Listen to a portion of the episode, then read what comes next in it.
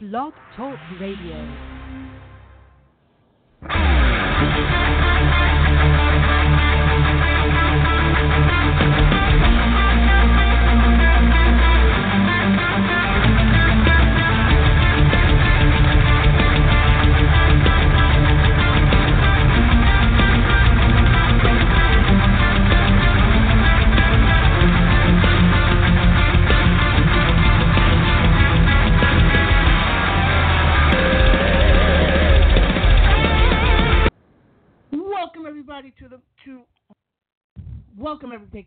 Apparently I couldn't figure that out first take. Welcome everybody to the latest episode of the Comeback Wrestling Show right here on Caveman Radio Network. I'm your host John with you till 11 o'clock tonight. If you want to join the show, you certainly can. 646-668-2372. That's 646-668-2372. We got a lot on tap tonight. It was a hell of a weekend if you're a wrestling fan. You got Fight for the Fall, which Jeremy was at. We have Extreme Rules on Sunday. We had Evolve Saturday night. We had Raw on Monday, which I was at, which was a which we'll get to in a bit. We had SmackDown. I mean, my God, we had a lot of wrestling. And of course, let me bring on the cast of characters. Actually, the only ca- only character. Oh no, wait, other one is here. So let me bring on the cast of characters. Let me bring everybody on. Hey, Cruz, how you doing?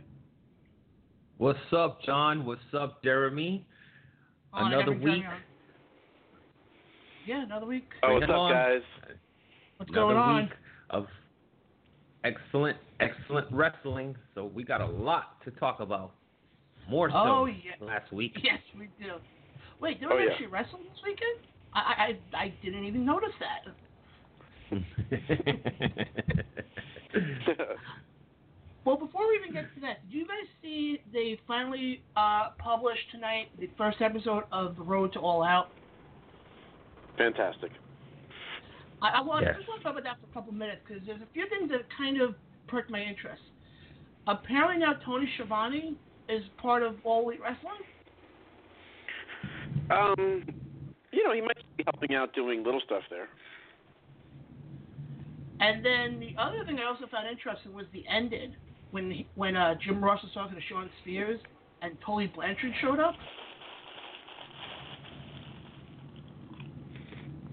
Loved it. That to me, that I, I I loved it, but that to me really came out of left field somewhere. It- But out of left field in a good way, not a bad way. well, you got to give it to AEW. You got to really give it to AEW.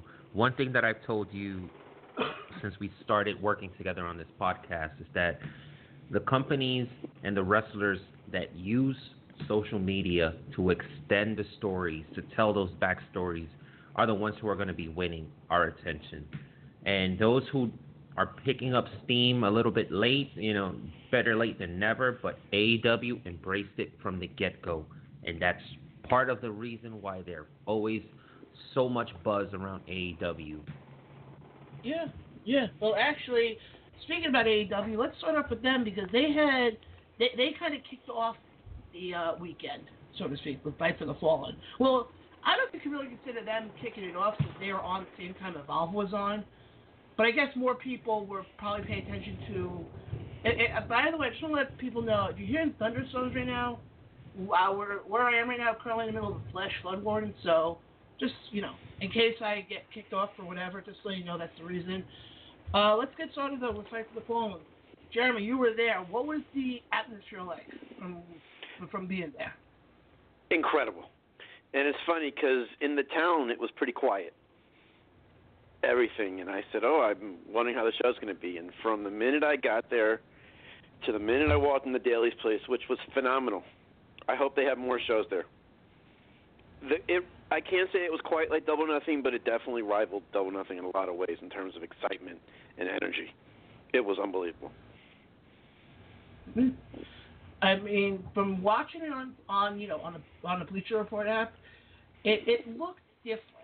Being that it was in an amphitheater, it wasn't in your typical you know arena setting or stadium setting. It was it really looked different, which is probably the biggest thing I can take away from the show.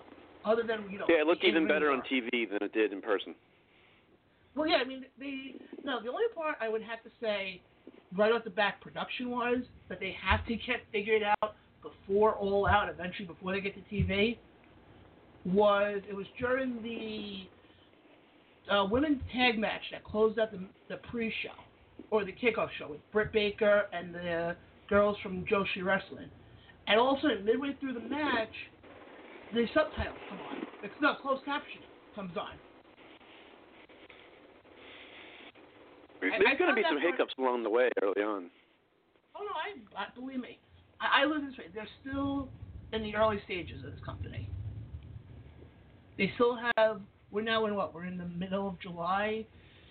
They still have at least what three more months to go till TV starts. Yeah. So I mean, they ha- they still have time to get everything figured out, but you want to get the stuff figured out now, even before you go to, because you don't want any of these stuff. I mean, it's gonna happen, yes, but you don't want major hiccups to happen when you're at all at all out.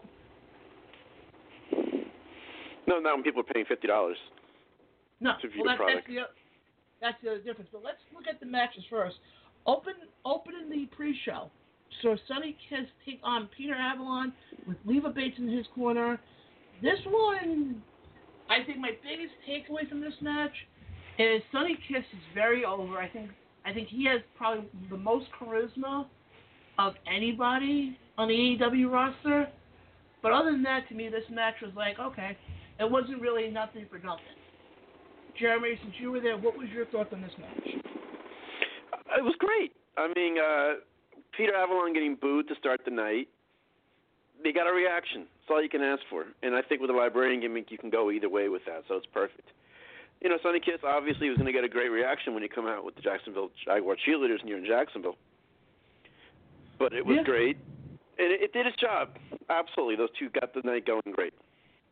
Oh yeah, don't get me wrong. It, it got it wasn't a terrible match, but it wasn't the type of matches that we saw later on on the card. But Cruz, what were your thoughts on that match? I definitely thought it was uh, Sonny Kiss's breakout moment. We've been kind of wondering how he would do in the ring, who he is, and there you go. The, the guy can go in the ring. Now, I, I also want to say this, guys. Sonny Kiss, that's how you book an LGBT fighter, wrestler, excuse me. Um, that's how you do it. You let them be themselves. You let them get over organically with the crowds. People are going to support them because they like them, or, or they're not because they're, they're not going to support them. You don't force feed us with, you know, Finn Balor symbols with, with rainbows and, and not do it for. Uh, you guys remember the what was his name, Darren Young? He was Yeah. Yeah. legitimately a LGBT guy, right? But he was doing some Donald Trump sort of fucking gimmick at the end of his, his time in WWE. Why wasn't he given that rainbow uh, coalition, something or the other, merchandise and stuff like that? Sonny is how it's done. You don't you don't need to remind us. We can see him and tell that he's gay, and and so what? Happy-go-lucky, fun-loving guy. We want to support him, and like you said, John, a lot of charisma for this youngster. Kudos to Yeah. him. Yeah. Peter Avalon and the. Uh, go, go ahead, man. No, no, no. Finish your point. Finish your point. Well, I just think that the uh, librarian gimmicks need more development, but that's why we have these two minor shows before the big pay per view. Yeah, and let's also not forget, you do have being the elite. You do have the uh, road to all out. So you do have.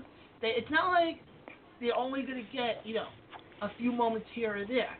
If they do it right and they get these guys and they get Peter Avalon and Leva Bates in more being the elite and you know on the road to all out, you can get them over in that way. Let's be honest. That's really your biggest way of promotion right now without having the TV side of it. Obviously, when It's your only way. into- Well, that's the thing. Yeah, it's the only TV way. Comes into It's your only way right now. Yeah, but what the thing is, though, once TV comes into the picture, then you can kind of Right. use both of them. But right now, I think you, and especially the fact this is one thing also I, I want to bring up though. They don't really make that many connections from the match to being the elite. Like I, I maybe a couple of times here or there, I heard Jim Ross or Alex Marvez bring it up, but to me, when being the elite is big, is your biggest and only source of promotion, I would think you would want to use that, especially to bring more viewers into watching it. Uh, well, yeah, but isn't it the flip? The payoff is supposed to be the match, or what happens in the match. Being the lead is supposed to Yeah. set that up. Yeah, but my thing is, though, Correct. what happens if you're, if you're somebody who doesn't watch being the elite? But Well, if you don't watch Being the Elite and that stuff, you probably aren't in, into AEW in the first place. Correct, correct, John. Because right now it's for the hardcores. Yeah, I would totally inverse your way of thinking. If if you want to catch the buzz of what is AEW, you're gonna pay attention to being the elite. You're gonna feed off of the rest of us who watch being the elite and everything else, the social media that with everyone in all elite wrestling, and you're gonna come on board with this. No different than how we would do with uh, something, some other show on the WWE network. So here, I, I think. If, I, I I concur with Jeremy. I totally agree with him. Yeah, but my and I, I get what you guys are saying, but my thing is this: if you want people, obviously, I think my thing is this: if you want people to become invested in this, and believe me, I mean, people are. Don't get me wrong. My only thing is, not I'm not saying you have to bring it up every single time, but at least bring it up to be like, oh, by the way, this is why wrestler A and B are fighting. Like even go back to even what they could have even done if you even want to go a step further, is be like, look, here's what was on. Here's here's kind of the the build to this match from being the elite. So you have somebody who can turn around and be like, oh, let me go watch this being the elite thing. Well, listen, if it's no But- being elite, there's no AEW. Yeah, So- no, I, I Also- get what you guys are. But the payoff is supposed to be the match. Mhm. And- So what's I'm gonna, and long term when I- wise. yeah, and and the focus on the money matches. Why have a 20, 30 minute long being the elite covering every match? Some of these are lower on the card for a reason. If I'm gonna Yeah, watch a five minute video on being the elite, I want to know what the Young Bucks and the Brotherhood are up.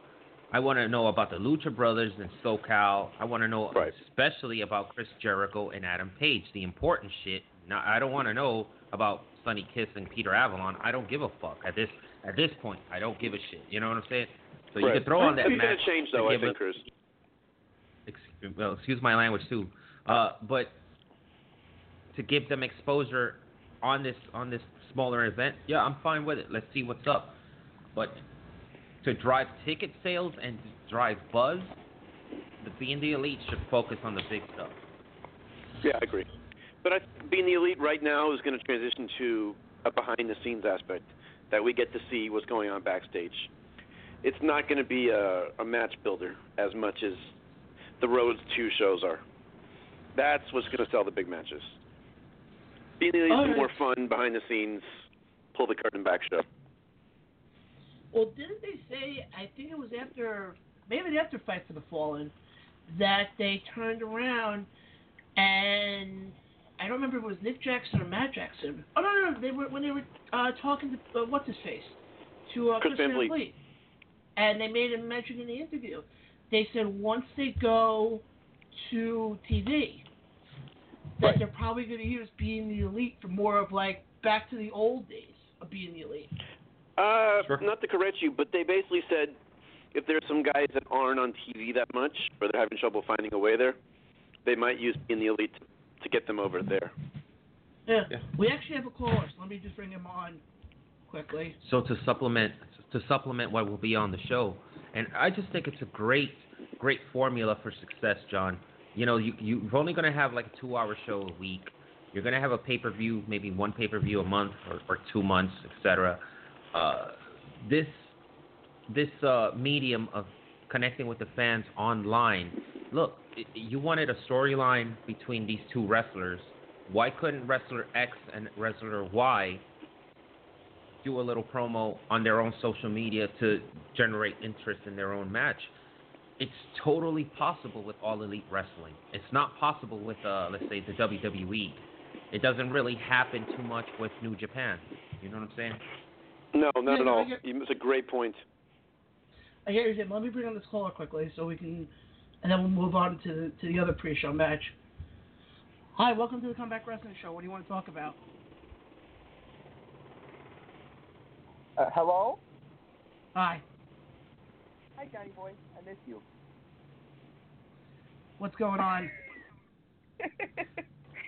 so, I was going to ask you about the match about Monday. Oh, um, Scott, uh, we're actually going to talk about that later on. But what do you want? Just what, call back what- later. Yeah, call, back, later. later during that segment. Yeah. All right. All right. All right, later. So let's move on to Bea Priestley and Shoko Nakajima versus Britt Baker and Riho. Biggest thing I would take away from this match was the fact that Britt Baker should have been taken out of this match much earlier than she did. Because she clearly had some sort of concussion.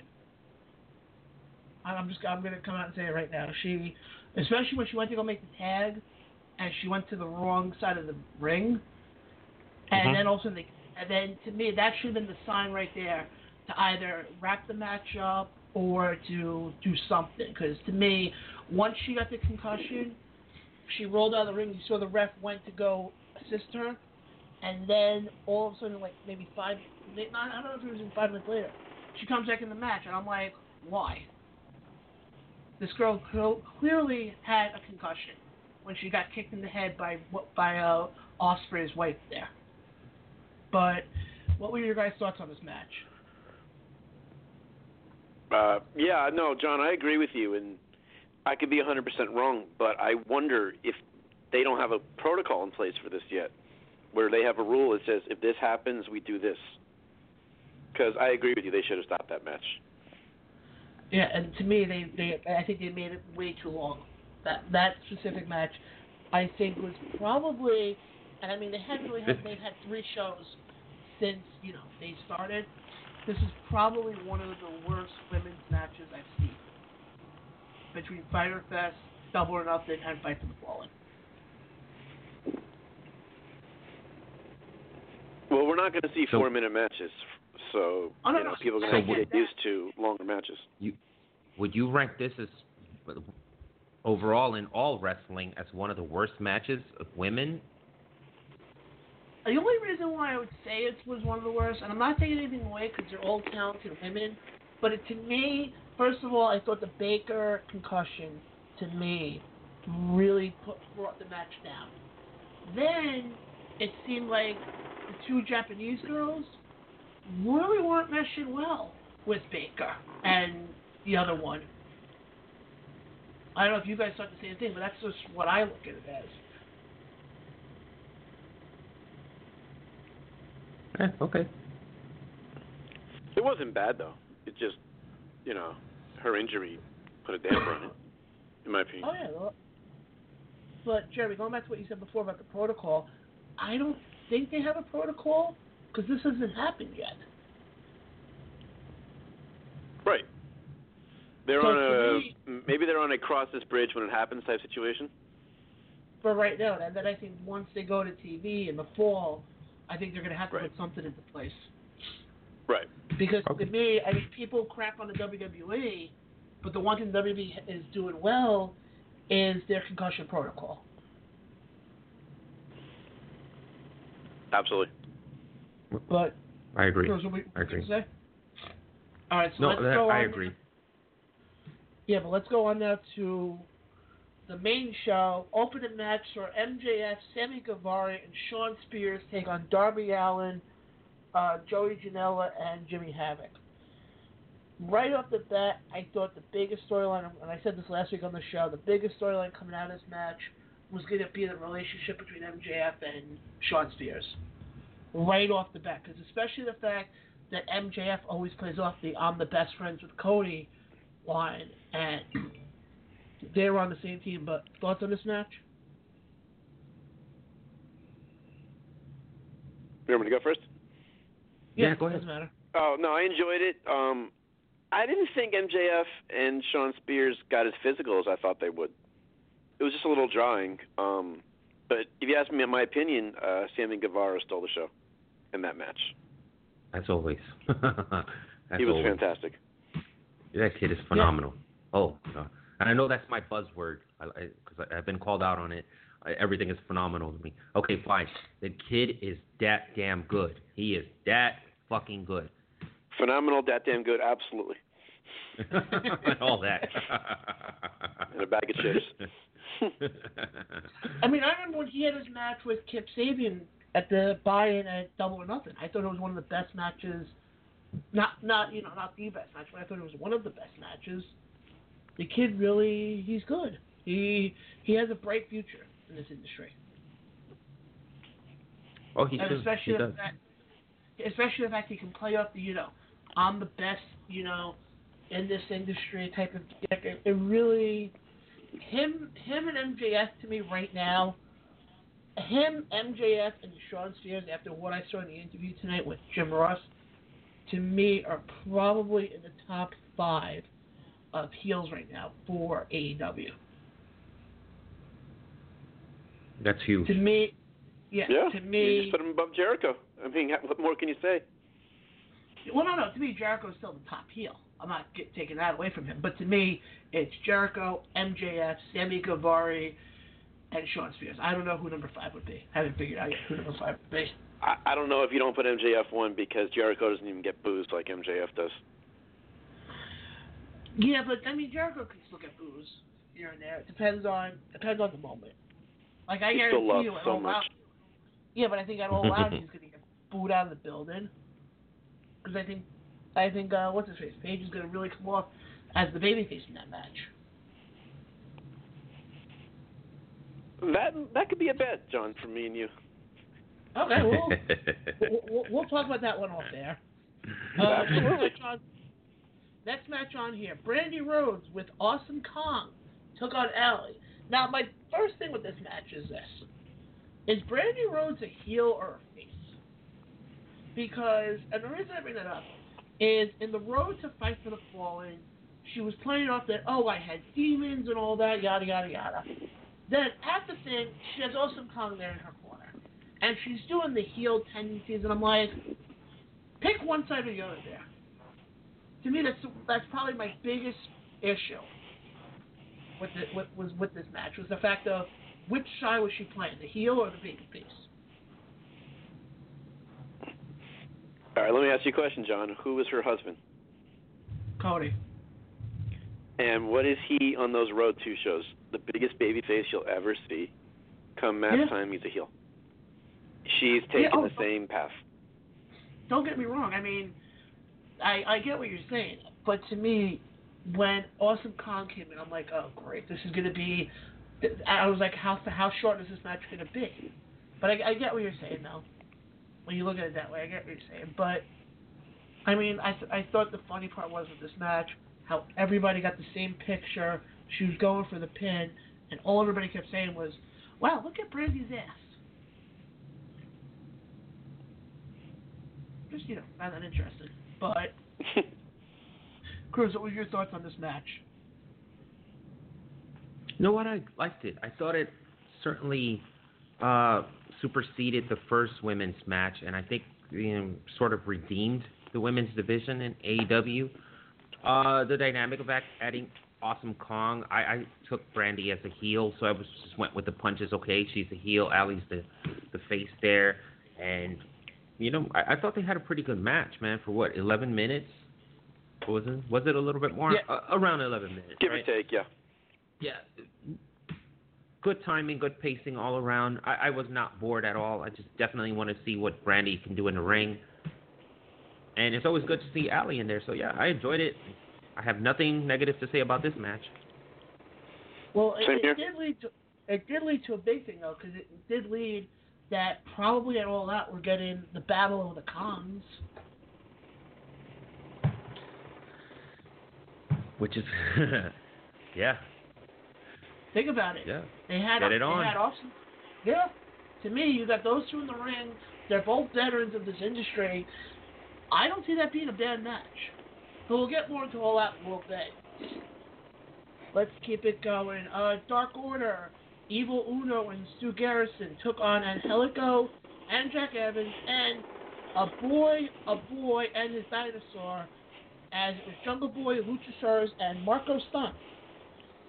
This was a the winner of this match basically gets a first round bye at the AEW World Tag Team Champion Tournament that's going to be happening this fall. I'm sorry, to me this was probably probably of the first half of the card before we, we even get to the Lucha Brothers and SCU and Young Bucks. This was probably of the first half probably one of my favorite matches. Just for the fact that you had you had guys like Evil Uno doing a swanton bomb off the top rope. That guy's not tiny. And if memory serves me right, I think he did the swanton bomb on Jungle Boy. Yep. If memory serves, and then I just I love the the dynamic. To me, if you want to talk about MVP of that match, it has to be Jungle Boy and Luchasaurus. Oh those yeah, two, without a doubt. Two guys are so over. Those two guys are so over, and to me, I won't be surprised if they get a big push in this tournament once you know the tournament begins. But Jeremy, what were your thoughts on this match? I don't know if there's anyone who got louder pop during the night than Luchasaurus. He was so over. It's unbelievable. Jungle Boy is too, but I'm telling you, there's there's a special dynamic with this team. Yeah, that match was one of the loudest matches of the night. One of the steel showstoppers, and we didn't peg that going into the show, which is great. No. no. Yeah, which is a pleasant surprise. That was a pleasant Right. surprise, in my humble opinion, and it resonated well on TV. I, I, I'm sitting here watching this uh, this on, on BR Live. I'm telling you right now that it, it felt like Jungle Boy and Luchasaurus stole the show up until uh, you know Omega. You know, because you're talking about the top one percent in Omega. But Yeah. great showing by Jungle Boy and Luchasaurus. But And this is what we though- watch. This is why we watch wrestling. If you're listening Yeah. and you haven't seen this event, you got to do yourself a favor and go out there and see it, man. This is why we watch wrestling. And This is why we were so excited for AEW in the first place. Yeah. hmm But there was the move also in the match. Oh crap! I forgot what happened. Was like Luchasaurus kind of took maybe one of the guys from Dark Order, kind of did like a flip into a power bomb. I oh, think it the, oh, the one with Jack Evans when they yeah, yeah, yeah. Jack Evans. Jungle Boy caught him. Yeah, that to me, I mean, Okay. you're not you're not going to see that in any other promotion. I'm just going to say this right now. I'm and the other thing also was anybody really surprised that Dark Order won this match? If you remember at uh crap, when was it? At um wasn't Fight- was Fighter it at Fest. Fyter Fest? Yeah, Fyter Fest. When all of a sudden Best Friends won and Dark Order turned around and, and basically and basically targeted Best Friends. Hmm. Best Friends are now taking on Dark Order at All Out. Hmm. Anybody really surprised? No, but it made sense, so that's fine. Yeah, oh, that's I'm not I'm not taking anything away from that. No, I'm not questioning you there. I'm just saying when we're seeing a pattern and it's going, it's like a puzzle coming together with this company, and Yeah. it's nice to see. Yeah, and I'm and I'm glad that a company like this isn't going so gung ho on the loot on the you know the loot on a Phoenix and Pentagon and the Young Bucks that they're giving a team like the Dark Order and Best Friends their moment to shine. I'm also Yeah. going to say something here, John. You're making assumptions about what's to come. There's still a lot of suspense with AEW. We don't know how this tag team tournament is going to unfold, who's going to be placed where, who's going to be pushed, and whatnot. There's so many unknown variables that you just have to tune in to each event and see how this unfolds. Oh yeah, I'm not I'm Completely agree. agree. I'm- Two months ago, Oh. Jungle Boy and Luchasaurus weren't even a tag team, hmm no, and now they are one of the hottest stories in AEW. It's I love it. And by Yep. the way, did anybody also figure out the before they made the whole announcement who the other guy was who was with Dark Order? They had that, you know, those little those little guys. I forgot their name. The um the minions almost, if you want to call them that. That's the word I've been You- using. So Yeah, but then there was the one guy who was who was in all covered up. Chris Jericho. Yeah, because the only reason I bring that up is he had some sort of involvement in the post match of the next match we're going to talk about, which was Adam Page taking on Kip Sabian. First of all, to me, we talk about Sammy Guevara being one of the top guys in this company. Kip Sabian has to be up there as well. It was definitely his coming out party the other night. I mean, the fact Yep. that he was he um, had the whole run in with the the fan, and he just gave him a kiss. I'm like, he can't really teach that. But No. to me, my thing with this match, though, again, good match. I'm not taking that away from that. Is why is somebody? Because to me, this match, I don't know if it really hurts Kip Sabian, but I don't know if this really helps Page. Because it's not like Kip Sabian right now is being looked at as one of the top guys of AEW. He's not in the Kenny Omega, Cody, Dustin. He's not in that level yet. So to me, I would have thought they would have had Page, especially the fact he is going after the title at All Out. I would have thought they would have had Page go up against somebody who's not at his level, but like you know, a little bit above him to really give him some credibility going into Chicago at the end of the month. Uh, I, I got to disagree with you there. He had a fantastic match with Kip, and he won, where we know wins and losses matter. I don't think he could have booked him better. Yeah. Oh no, I Cruz, what about you? I'm gonna have to agree with Jeremy here, man.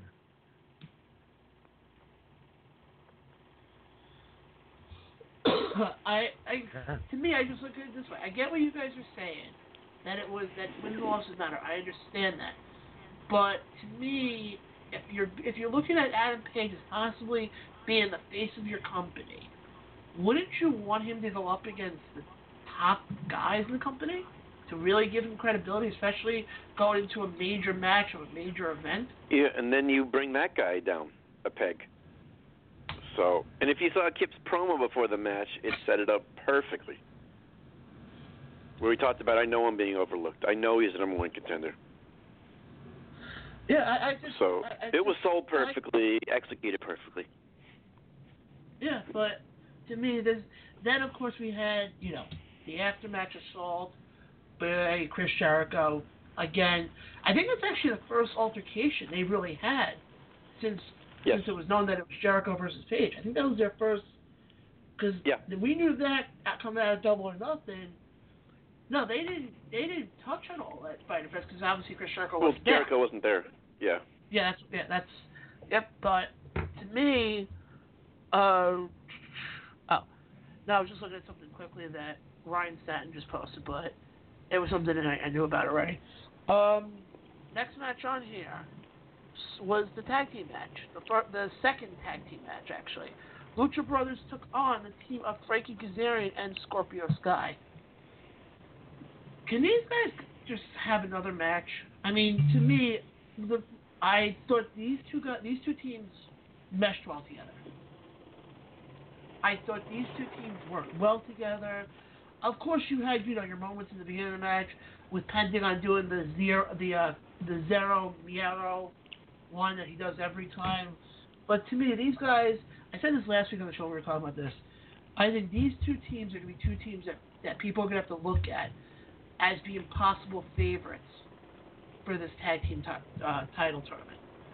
Because these two teams work out well. And Christopher Daniels as the quote unquote the I wouldn't say the cheerleader, but almost like the manager. I could realistically see a scenario play out. Because Christopher Daniels has been in this industry now for I think close to 30 years, if memory serves me right. And eventually he's going to retire from in-ring competition. He can talk, he can talk well on the mic. Would anybody really be surprised if they all of a sudden, maybe in two, three years from now, transition Daniels into more of a manager, into a voice for Frankie Kazarian and Scorpio Sky? Well, he's already the talent relations coordinator. And if there was no AEW, he was going to retire. Okay, that's so, yes, That's absolutely. Okay, but to me, I mean, it's, it's. I mean, I get he's in charge of talent and everything, but I think this may be another option for him is to possibly become the manager for these guys down the road. Yeah, I mean, remember he did get physical in the match, and he was fantastic at that, as usual.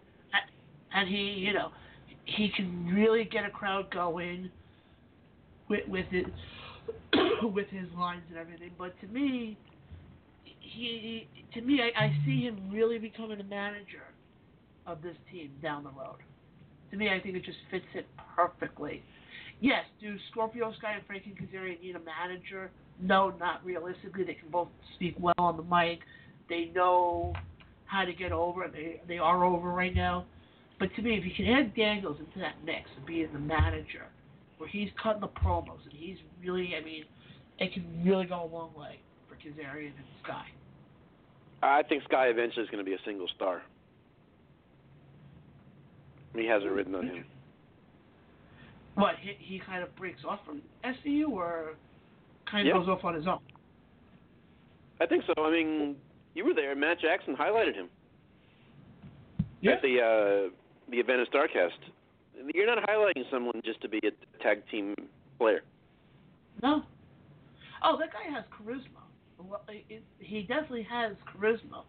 But him as a singles guy, uh, I'm not saying it would, it couldn't happen. I think it definitely would.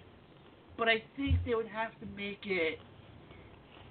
I- want because the thing is, people know him now as being the third guy of SCU. That's what he's known for right now. To me, it would be interesting to see the transition for him to kind of break off from Daniels and Kazarian. Okay, then what do you do then at that point then? If you have Christopher Daniels retire and Scorpio Sky becomes a singles guy, what do you do with Frankie then? Do you make him Frankie's to be Frankie's to be a great guy to work with the younger talent with so he so many years of experience. so he would almost become I'm trying to think of the right guy use almost almost like the Cassius Ohno then?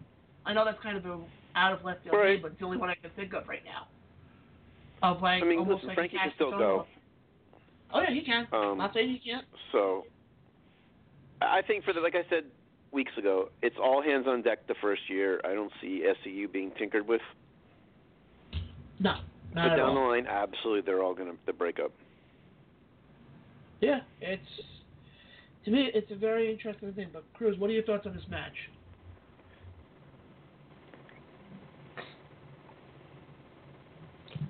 just I, again, I'm just gonna agree with Jeremy. I enjoyed the match for what it was. I mean,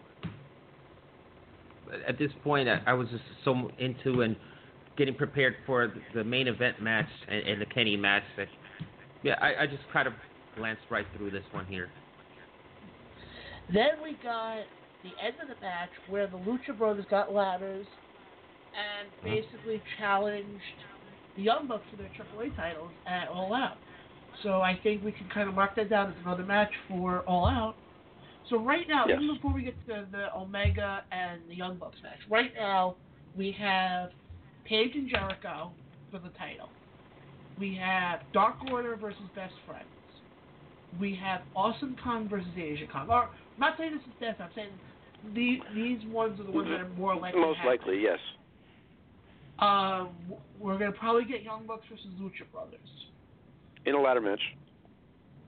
We're also Mhm. gonna have Spears versus Cody, as the challenge was officially made on tonight's Road to All Out, which still leaves a couple of spots open then, because then what do you do with somebody like Dustin?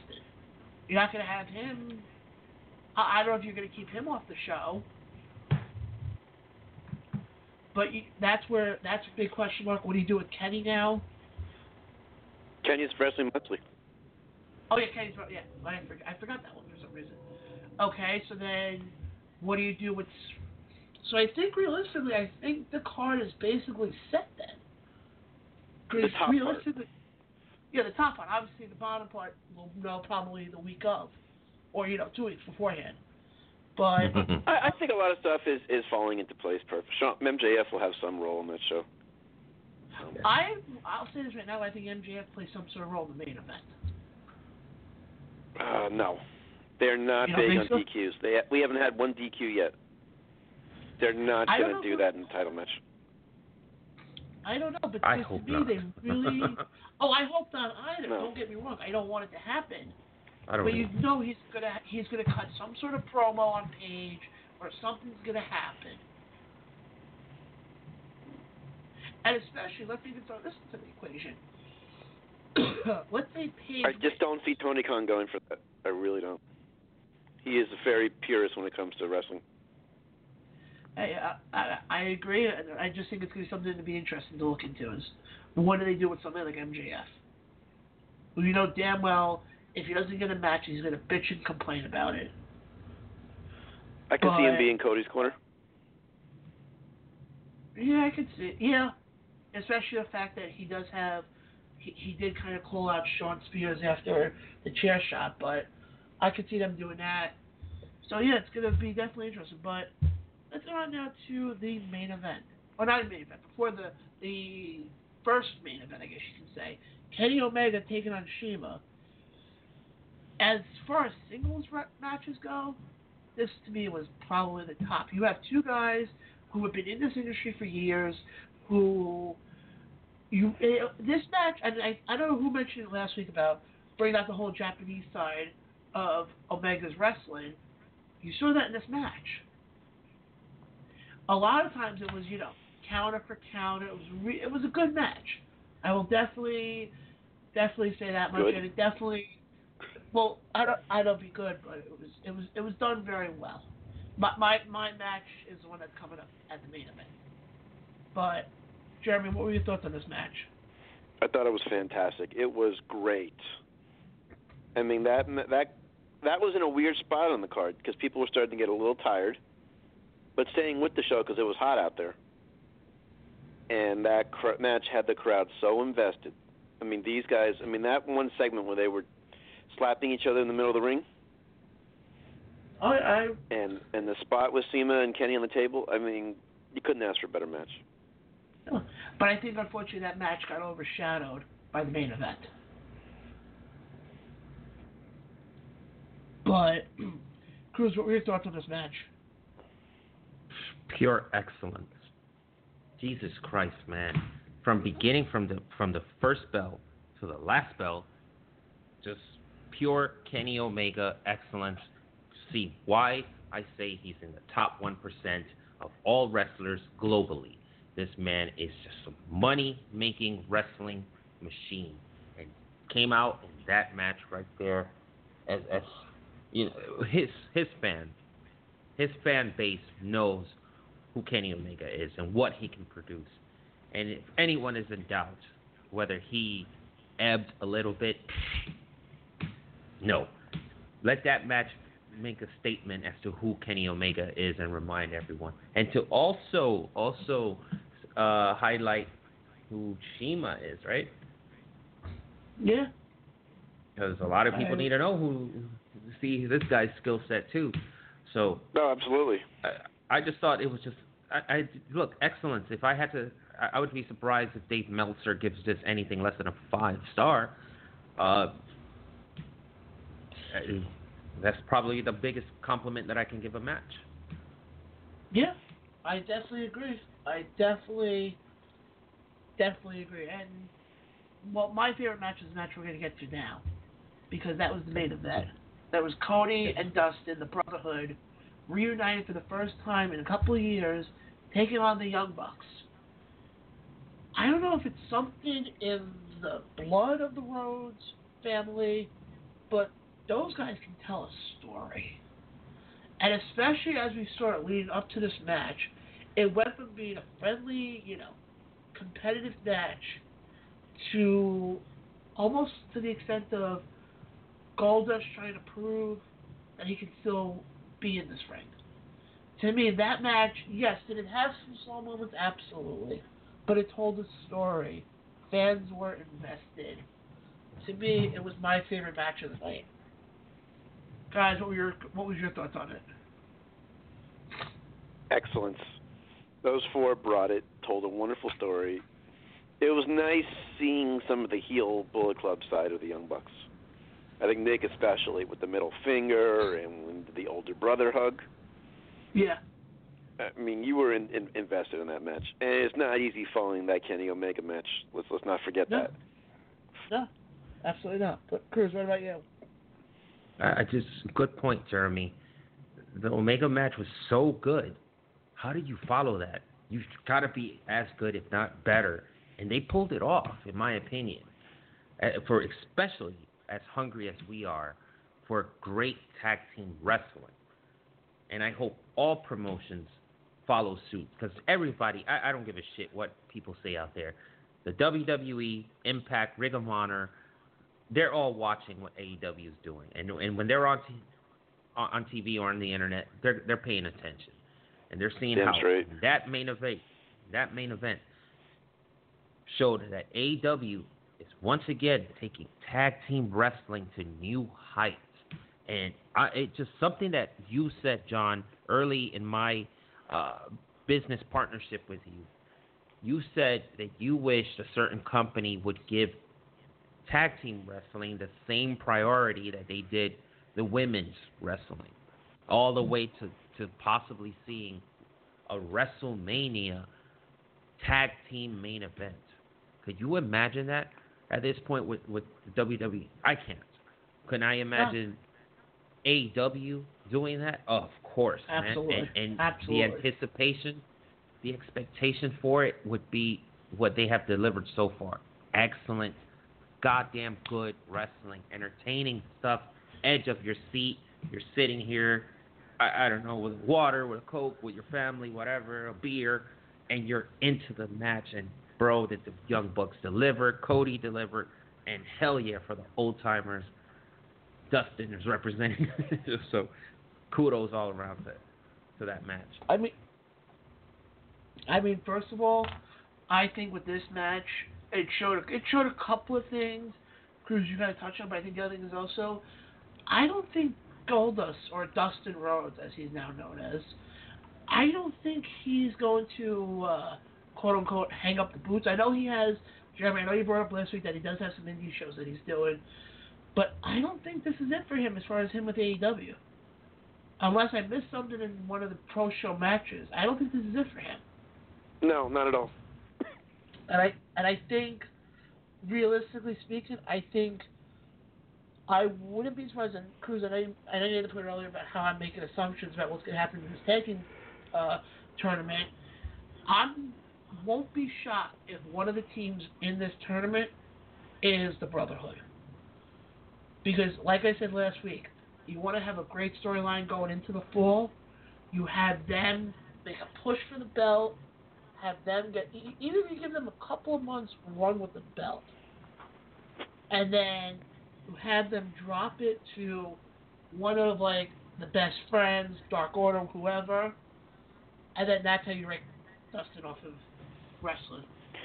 You know, I'm going to throw another scenario out. Uh, he mentioned after the show that he's taken an interest in Sonny Kiss, and really helped work with him on the side. I could see a Sonny Kiss Dustin Rhodes match, and you bring back a slight version of the Goldust character. I think uh, wouldn't be terrible. Kind of make some kind of give the rub off almost Yeah, why not? Sonny. They- They've they've really you know developed a good friendship behind the scenes. I think it could translate to TV. Yeah, and to me, I think to me, Sonny Kiss really comes off as like almost like the modern day Goldust to an extent. Yeah, that's what Okay. Dustin said. Okay, now it's time to let's let's get on the other side of this conversation. AW, what do they have to do to improve? What needs improving? What can they do to improve? And do you give them a timeline, a year, double or nothing, et cetera, et cetera? Oh, um, what they need to improve Yeah, what didn't you like? What needs to improve? in ring wise, I think they're fine.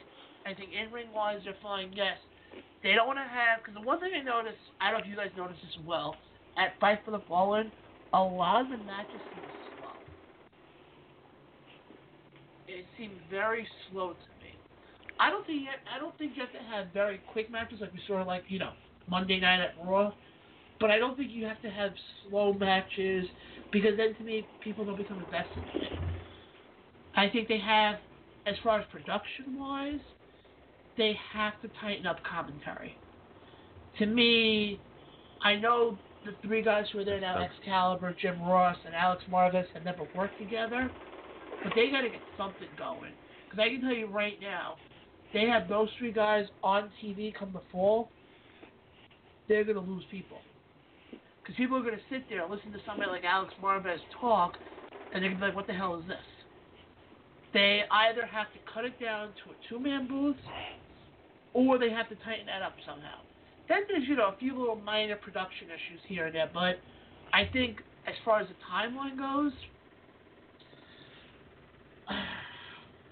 I think a year is kind of tough, though. I mean, I would say probably this time. I would I would say probably about a year, and it's tough for me to say, but I think my timeline for them is a year to really get everything going and really and because the thing is, we have to understand something. They're going to have a lot of eyes on them when they start TV come the fall. What's going to happen when all of a sudden that, all of a sudden the popularity, I'm not saying popularity is going to go downhill, but what's going to happen when all of a sudden they have a show, like let's say one week they do, to think here, 6.1. I'm just, just throwing it out there. What's going to happen then the following week if they do a 4.0? That's what I'm curious to see how they're going to bounce back. But to, Cruz, to answer your question, I give them probably this time next year to really get everything into motion. Uh, you asked me. The matches have been fine. Um, and, you know, granted, not to brag, but I've been to every AEW so, show so far, so I haven't sat home and watched it live. But what I've noticed when I do watch it on replay is, I think they are, the camera work sometimes misses an entrance. Uh, for example, Cody at Double or Nothing, he was already halfway out when we saw it. Saw him come out. Uh, when Hangman ran to the ring to to attack Jericho, we should have seen him going down the ramp. He was already in the rink. So I'd like to tighten that up a little more because I'm big on entrances. They need to show the full effect. Like when you're there, you see the full effect, and I think you need to get that at home more too. Uh, definitely minimum a year, if not a little more. But one thing I've learned with this company is they have their fingers on the pulse of everything. They hear the complaints, they know what's going on, and, and they work on it. They don't have an attitude of, "You guys just shut up. We know what we're doing. Leave us alone." They don't think like that. like a certain other Uh, place. Um, so that's why I think it will all get corrected. And with Keith Mitchell there, you know it will. Okay. My biggest pet Well- peeve is Alex Marvez. I, I think he's a problem. I think he's a problem. I think he has no charisma, and I definitely think that the job of the uh, your announcers definitely to get people over, continue the buzz. Uh, I, I just don't think he's he's cut out for that job. It's certainly in maybe in a sports setting, interviewing, uh, something backstage like that, but carrying a show and talking through a match, I, I just I think that's an issue. But that that would be the only thing. That would be like 99%. You know, 99% good, 1% bad. Yeah, but Which after Cruz, three shows is fantastic. Oh yeah, but Chris, just go back to the thing about Alex Marvez for a, sec- for a second. Even though that may be one percent wrong, to some people that's a big part of the show, is the announcers. Yeah. Because They it's tell the story job for to you. get the people. Yeah, they tell the story. If you have somebody like like Alex Marvez on there, who isn't really telling a story, you're gonna sit there and go, "Why am I gonna listen to this guy?" I mean, they would want say- the organic approach. So, an Uh, what- I overall mean- grading. Sorry. You were there. What was your overall grading for the show? On a scale of 1 to 10, Yeah. Yeah. uh, I'd say eight and a half, nine. I mean, tens are hard to give. Uh, I can't give. You know what? I can't give below a nine. From start to finish, I felt this show moved so smoothly, and the match positioning was perfect. Yeah, I give it a nine. absolutely. Cruz. Eight point five. Uh, between you know what, man, dude. No, no, no. I take that back. It's it's a little bit higher than Impact, and I gave Impact an eight point seven. I, I would say this is probably 8.8, 8.9. Let me just go with 8.9. Okay, I didn't know we were getting so technical with the numbers here for a second. Go for it, man. Have some fun. Oh boy. Is it a technical And- and- number? a- You're gonna give it I a was- two, huh? No, not that mean. Not that mean. I'm gonna give it an eight point three. We want to go on the Okay. technicality like that. The biggest downfall for me, in in real in realistic terms, was what they did to Britt Baker in in her match. Okay. To me, that was a big downfall to me. With all the issues with concussion protocols now, you don't go that route. That was one issue. I thought the, I thought a lot of the matches to me felt very slow, and maybe that was because of the heat. Maybe the heat had something to do with it. But yeah, I would give it an eight point three. Okay. So I think that wraps up any. Is, is there any other AEW speculation and talk out there, Jeremy? Not that I've heard of, but Yeah, no, my nothing I've God, heard am I excited for all that. Well, all thing I just want to say quickly about All Out is in one episode, they got people emotionally invested in the Shawn Spears Cody Rhodes. I, I was right before uh, we got on the show. I agree with you there, John. And we said weeks ago that they had a perfect story for this match, but I, I, ch- I checked. It it had been launched for 10 minutes on YouTube. I think they already had like 24 or 2,500 views. Yeah. So people are waiting for it to come on instantly to watch this thing. Yeah, and to me, but it's funny they did that in one episode though. Yeah, 10 minutes in. To me, yeah, not even to me. I'm, I, I'm, I, I can't wait. And right now, knowing what SummerSlam is going to look like, what Takeover is going to look like, and what this card is going to look like, I don't want to say it right now because I don't know if I'm really going out on a limb here. But I think All Out could be the best, have the probably have the best card of the three of those three shows in the month of August. I will bet anyone right now, all out blow SummerSlam out of the water. But while we were just talking about that, I'm I'm on YouTube right now, and it's been up for two hours. They're up to twenty four thousand views. Yeah, because people are interested. to me, they are interested. We're we're they, so interested. We're so interested, John, that And those numbers tell a lot. you, they try. Somebody tried to counter program AEW. And it didn't work. I told you it No. wouldn't work.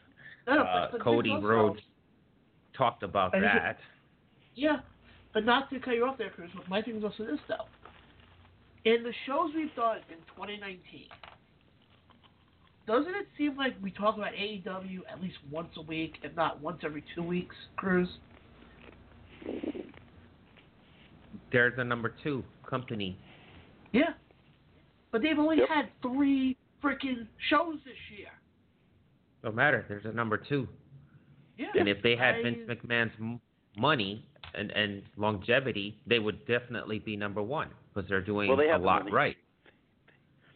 So longevity and history Correct. and their global presence, uh, this this would be a, a, a monopoly towards AEW. So kudos to the Young Bucks and the Elite again you know, as fans. Yeah, All right, as fans, we all know what the AEW effect, and it's permeating into all other promotions, including the one that they try to counteract with. Because that I saw the replay; it was actually a pretty good show with uh, Evolve and 205 and NXT doing Evolve 131. But again, we'll talk about the AEW effect at, at the end of the show. But man, thank God for them. That's all I'm gonna say. Yeah. Yeah. But Amen. Amen, still- Chris. Yeah. But before we get to, because we're going to talk briefly about Evolve here. Cruz, we know it's your birthday in a couple of days. Uh huh. And Jeremy and I got you a little present. Okay. Have you ever heard of the website Thank you. called Cameo? Yeah. Cruz? Okay. Yeah.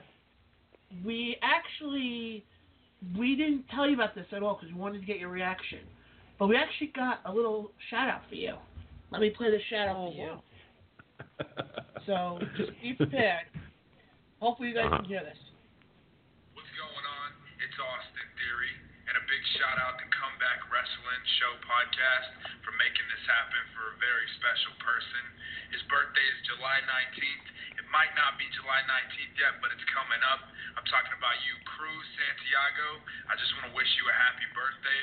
I heard you're a huge fan of Austin Theory. I really appreciate your support, man. Happy birthday. What's Oh, going on? It's Austin.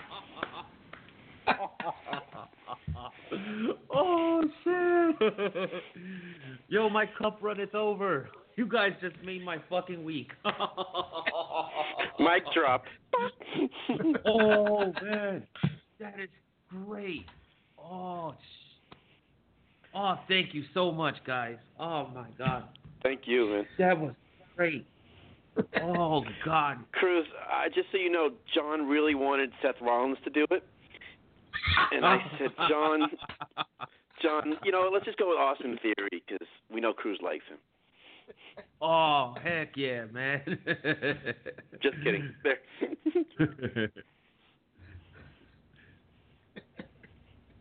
oh, Oh, I'm almost at a loss for words, man. Hey, that's why we didn't we didn't make any that was mention great, of this. man. That was great. No, this is all on the side talked about. that was awesome, though. But yeah, let's get over now to Evolve. I will be the first one to say this. I didn't watch a lot of the show because I was kind of watching Fight for the Fallen, and then with the fact that I had to be up at work early on Sunday, I really didn't get a chance to watch a lot of this. But I mean, overall, what were your, what were your guys' thoughts on this? You want me to go, Chris? yeah, Cruz, go you ahead, go. go ahead. Oh no, you know what? I sat down and watched it yesterday. I had the time, and I'll admit I'm not that up on Evolve. I mean, I know the top people, obviously, and I thought they did a great job of introducing each talent. They assume that not everyone watches it, and they did a great job of just letting you know who everybody was. Even the opening with all the guys in the ring, I thought was Mhm. a great touch. So I was basically taught who the the talent was, and they did a great job of it.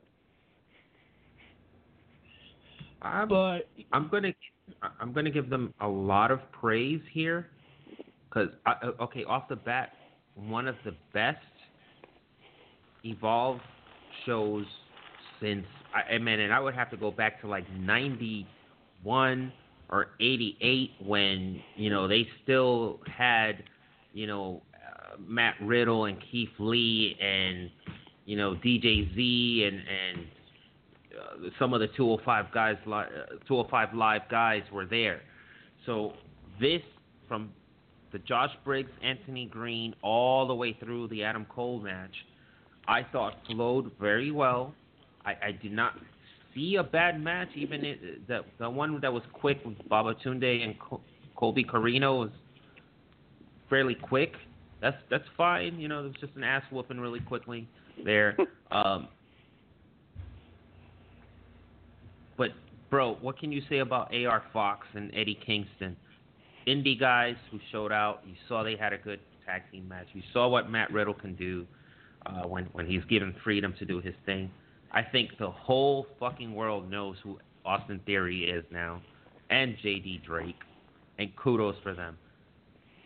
So, if if for no other reason than that alone, there, since I am such a big Austin Theory fan, and I have been since the beginning of 2017.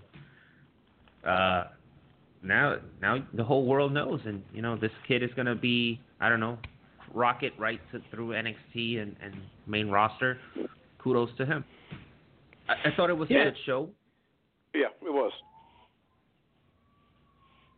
no, Jeremy, what were you gonna say?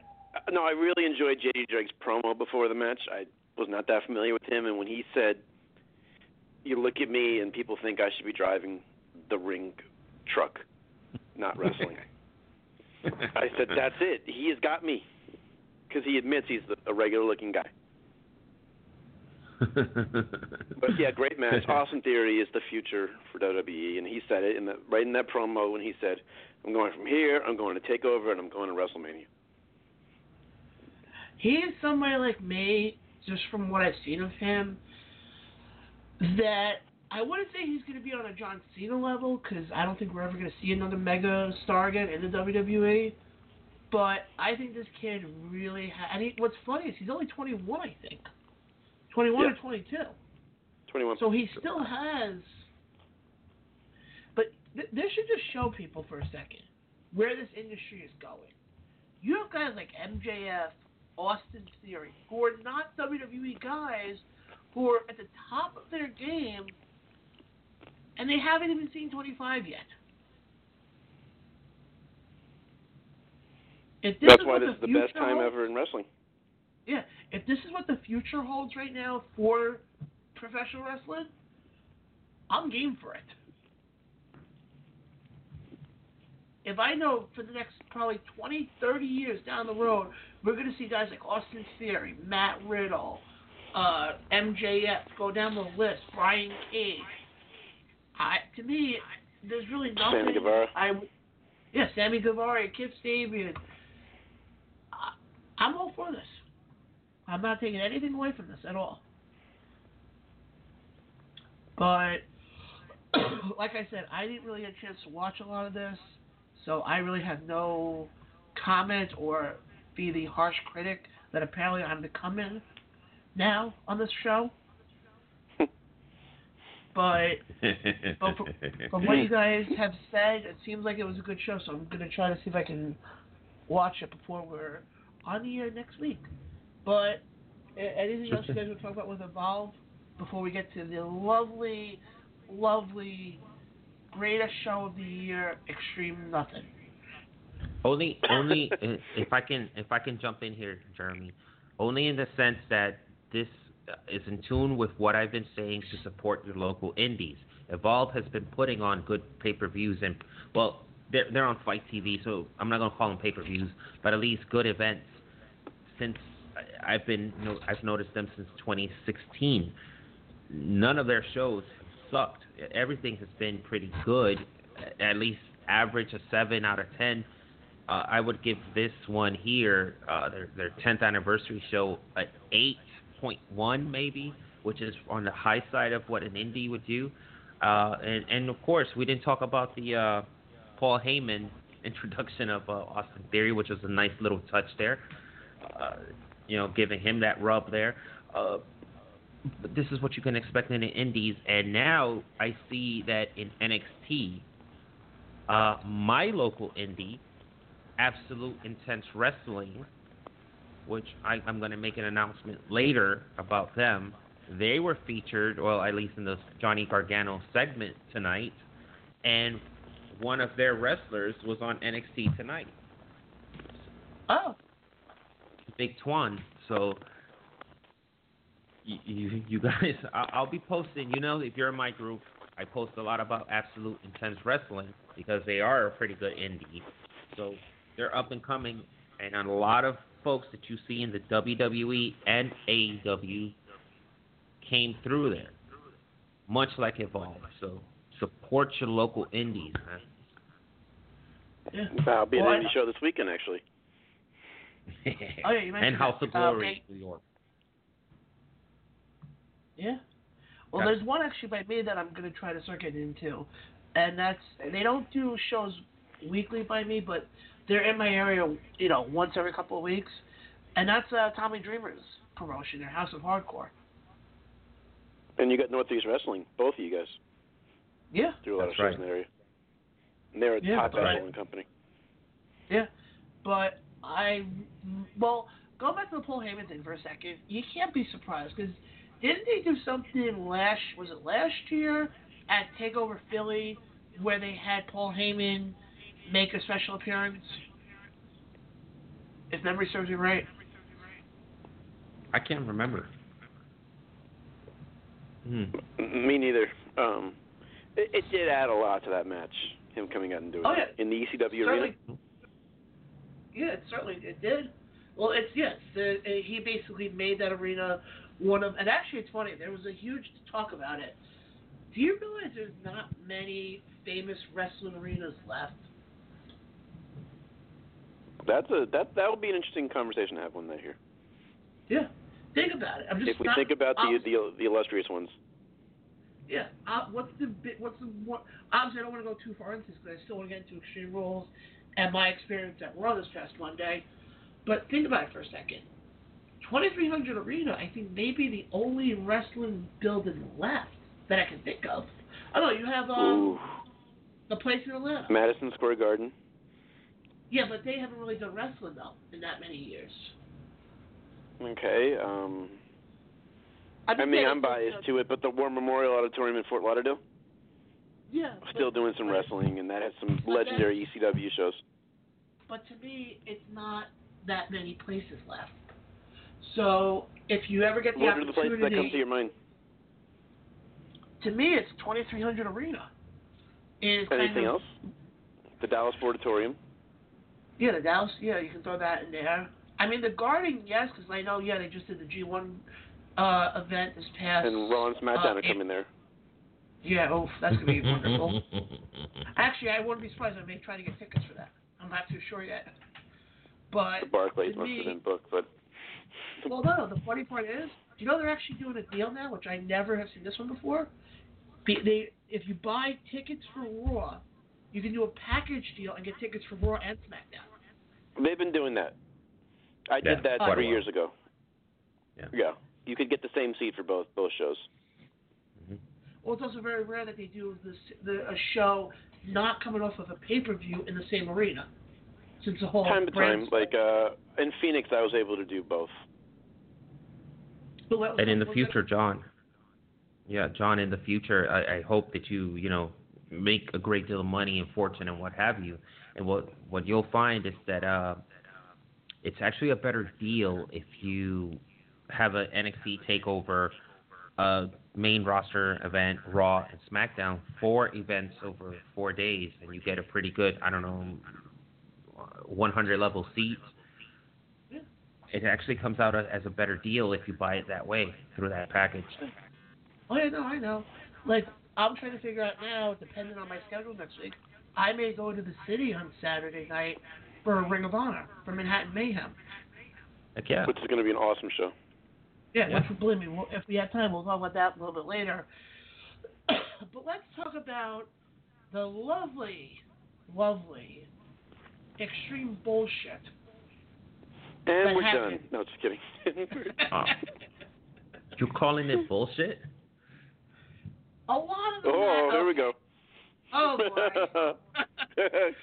Don't poke the bear, John. Don't. I would have figured you would have been like, "Oh my God, WWE did something right." No, they didn't. Oh no, they did not. Oh no, they did not, buddy. No, they didn't here. Okay. Because it, did, it didn't really Go into it. transition that well. Oh, believe me, I will. But let's start off with the pre-show because for some godforsaken reason, we had to put Finn Balor and Shinsuke Nakamura the IC belt on the fucking pre-show. Does anybody see any illogical moves there? That why were you going to put two guys who should be, oh, I don't know, actually wrestling more than once every six months on the pre-show? So yeah, we'll start off with that match. Uh, as we saw in the pre-show,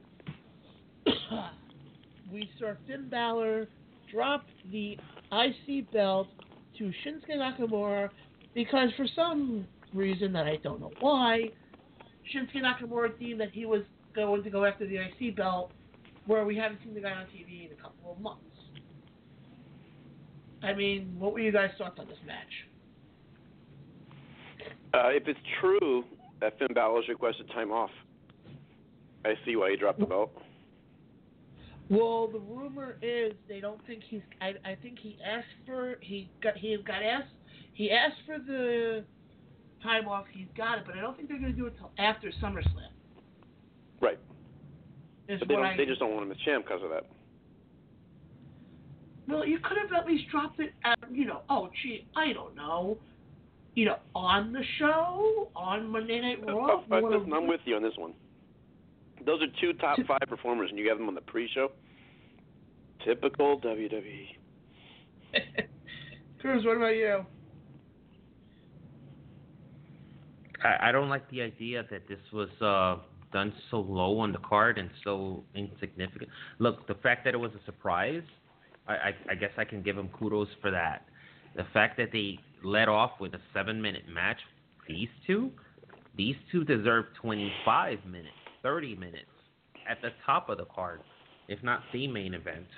Uh, I, I don't like how they're treating that title. I, I my my views are, are very kind of like 1980ish. I, I like the way that the Intercontinental Championship was always the locker room title, and the main belt was always the fans title. Uh, I I don't like how this is treated, but hopefully this builds up for something in the future. You know what's funny though, and this is gonna be uh, this is gonna be weird for me to say this, but when a certain wrestler held that belt, and I'm talking about the Miz here, the Miz made that belt relevant. You knew of the IC belt because If you say so. Okay. No, but in all seriousness, okay. Finn Balor and Shinsuke Nakamura had money written on it from the day Shinsuke got there. Where were the two times they've wrestled? On an NXT TV taping and a pre-show for Extreme Rules. I mean, Yeah. you. There's no words for that. Pretty much. I mean, I felt this match. Well, also, didn't they announce it like 30 minutes before the show even began? But- If- Mhm. Something Yeah, like that. something like that. They said Paul Yeah. Heyman wasn't happy about that and it was a mistake, but I don't know how true that is. Eh, I, I, coming off of what happened Monday night, which we'll get to in a bit, and we usually don't talk about Raw, but I, I'm, I'm, I have a few things to say about that. But um, overall, I mean, eh, the next match. For some reason, I'd like to know: Did the cruiserweights piss in Vince McMahon's Cheerios the wrong way? Why is it that every goddamn show they're always on the pre-show, and they usually put on the Cool. best matches of the night? Yeah, but what's Vince McMahon's perfect wrestler? Not a cruiserweight. Exactly. And It sucks. I'm also gonna I'm I'm also gonna say that the fans, the WWE fans, are partly to blame for the lack of 205 live support. They don't watch it, they don't support it, they they, they don't talk about it, they don't post online about it. So what is Vince and them supposed to do? They, they- they don't see the significance of this brand that is the pro wrestling brand under the WWE umbrella the fans don't watch it. They don't care. Absolutely. And they leave the building Oh. early after SmackDown ends. Oh yeah, I agree that the fans are to blame, but I mean, my God, these guys, Gulak and Tony Nese, put on one of the best matches of the night, and only half the crowd was there because they was on the pre-show. Oh no, wait, wait, wait, hold on, hold on. We can't say pre-show because old Vince Kenny McMahon there doesn't like that term anymore. I don't know if you guys read that report. I don't give What a he fuck prefer? what he likes. He prefers it to be called kickoff show. Same shit. Fuck him. To me- Uh, whatever. to me, it's the same. To me, it doesn't make any sense that he that they would have to do a whole thing that oh he doesn't like the term pre-show. Okay, then what do you think a kickoff show is then?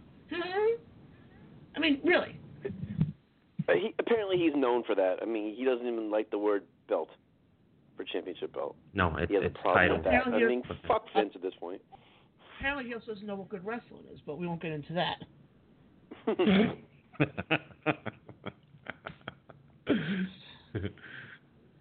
the Oh, first shit. match of the main card Oh. was Oh boy, surprising. the match that you What guys I said last week on the show, which should have been the main event. yeah, and I stand behind that. and I double that down. Well- Well, if you want to be technical, if you look at this card in reverse, then technically it was the main event. Well, You feel the cor- I, I could, I can get on the Brock Lesnar uh, championship banner and say that Brock Lesnar defeating your boy was the main event. Okay, first of all, first of all, he's not my boy. I'm not that big of a fan Uh-huh. of Rollins. I still want the belt on Lesnar, but we'll get to that in a bit. But yeah, Taker and Roman, or as they call them now, the Graveyard Dogs, which means this team is going to be around for a while because why the else in the hell WWE spend money on making a name for this team? Mhm. Took on the team of Shane McMahon and Drew McIntyre in a no, I have to just specify this, in a no hold barred tag team match, but they still had to pit, they still had to tag the other guy in. Yeah. Also, they're trying, and no, nobody brought this up yet, which I was kind of surprised. They're trying to build this whole Shane McMahon Kevin Owens angle up. We didn't see a Mhm. run in. We didn't. We didn't see a run in from freaking Kevin Owens, but we had a fucking run in from Elias. I, I- am I the only one who's seeing the illogical booking here? John, I can't make sense of this company, so don't like you know. Oh, I'm not. I'm not yelling. I'm just trying to just. No, you know, I understand. No, nothing makes sense there right now. I, I don't understand. They're they're two steps forward, ten steps back. two steps forward, ten steps back, and apparently are blind. Ooh. Oh, I'm. Oh, believe me. Oh, believe me. You haven't seen a side of me yet that you will after this Extreme Rules pay per view review. but thoughts on this match? This match went 17 minutes. A lot of big spots for Drew McIntyre. I like that. I, I as far as Shane McMahon, I, I just don't want him on my TV anymore. He's a relic of the past, and he should just stay there. Uh, the Taker, they're, they're they're dipping into that well a little bit too much, in my in my humble opinion. And I, I man, if Drew is the man to retire him, and, and they do that at Mania, I, give Drew the bump because he needs it. He he has to get out of this mid card hell that he's in and go to the top of the card where we think he belongs because the guy is that talented. And as far as Reigns, Reigns is a stable main eventer, right? There's there's very little wrong with him. So overall, the match was kind of too long. the spots that I liked was, you know, everything with Drew, uh, whether he was getting beat up and whatnot. The Shane shit was was, you know, old school Shane. But at this point, I'm like, get the fuck off my TV and give that time to the wrestlers. So, with that, that I'll just leave it there. Uh, Jeremy. I mean, it's interesting because usually Shane signs a three-match deal a year. I think he has Mhm. had to have exceeded that by a mile already this year. Yeah, too much. Yeah, yeah, he did. Oh. Yeah, he did. Was he at Mania? I don't remember. Yeah, yeah, against the Miz. Miss. No. He oh, did no, Royal no, no. Rumble. He did. uh I think he did the pay-per-view after Mania. Oh, no, okay. He we're did talking, I thought we were Saudi. talking He- Taker. Oh, Shane, I'm talking about. Okay, um, yeah, yeah. Taker did not. No, but it, I, I don't- I don't get it. I really don't. I love Shane enough. Can we start elevating some younger talent? And you know what? If that person can't carry the ball, move on. But we're not going to know unless you give somebody a try. ideally, to me, what I what I say, John and uh, Jeremy, the pre-show and at least the second match of the main card should all be young lower card people who are who need it. The Liv Morgans, the uh, Apollo Crewses, and, and the rest of them who need some sort of momentum. And this is wasted on these people who I'm just kind of like, Shinsuke Nakamura belongs at the top of the card. Finn Balor too, down that at the lower end. Fuck is wrong here? But I digress. I mean, Agreed. Well, first of all, Cruz, going back to what you just said before about Drew McIntyre retiring Undertaker. If that's the case, again, I would I would fully see that coming. But would it be special at this point when they've had plenty of opportunities to go that retirement route, and you're going to use it on the, to me? If he does retire, are we going to really believe it at this point? That's the thing. You did it with Yeah. Reigns. You had him put his coat on. He took off his gloves. He put his hat in the middle of the ring. End of story. That should have been it for him. What was that the should have been point of that him. now? I, I was there. I saw it live. I said I was part of history. Only for him to come back. Like, I, I can't even continue there. Oh, well, I want to I want to get critical on this stuff. Believe me. Please. But let's. Oh, believe me, I certainly will. To me, this match, again, it just proves the same point again that Shane McMahon and WWE, for some reason, does not want to give an opportunity to somebody. Oh, gee, I don't know, like Ali, like Buddy Murphy. No, they'd rather give it to somebody like Undertaker and Shane. I Undertaker I don't have a problem with, but Shane I am 100% like anti Shane at this point. To me, when he comes on the TV, I change the channel. To me, he is boring as hell. This whole oh, I'm the best in the world. I'm like, we get it. You're a heel. Cut it already. Oh boy. All right, let's get to the next match. The Revival took on the Usos for reasons I do not know why, because they wanted to put. Do you realize one thing here? The Usos and the New Day. You, to me, that's where the tag team division ends. Because it seems like WWE does not want to push another tag team like they have with the Usos and the New Day. And yes, they are good teams. Don't get me wrong.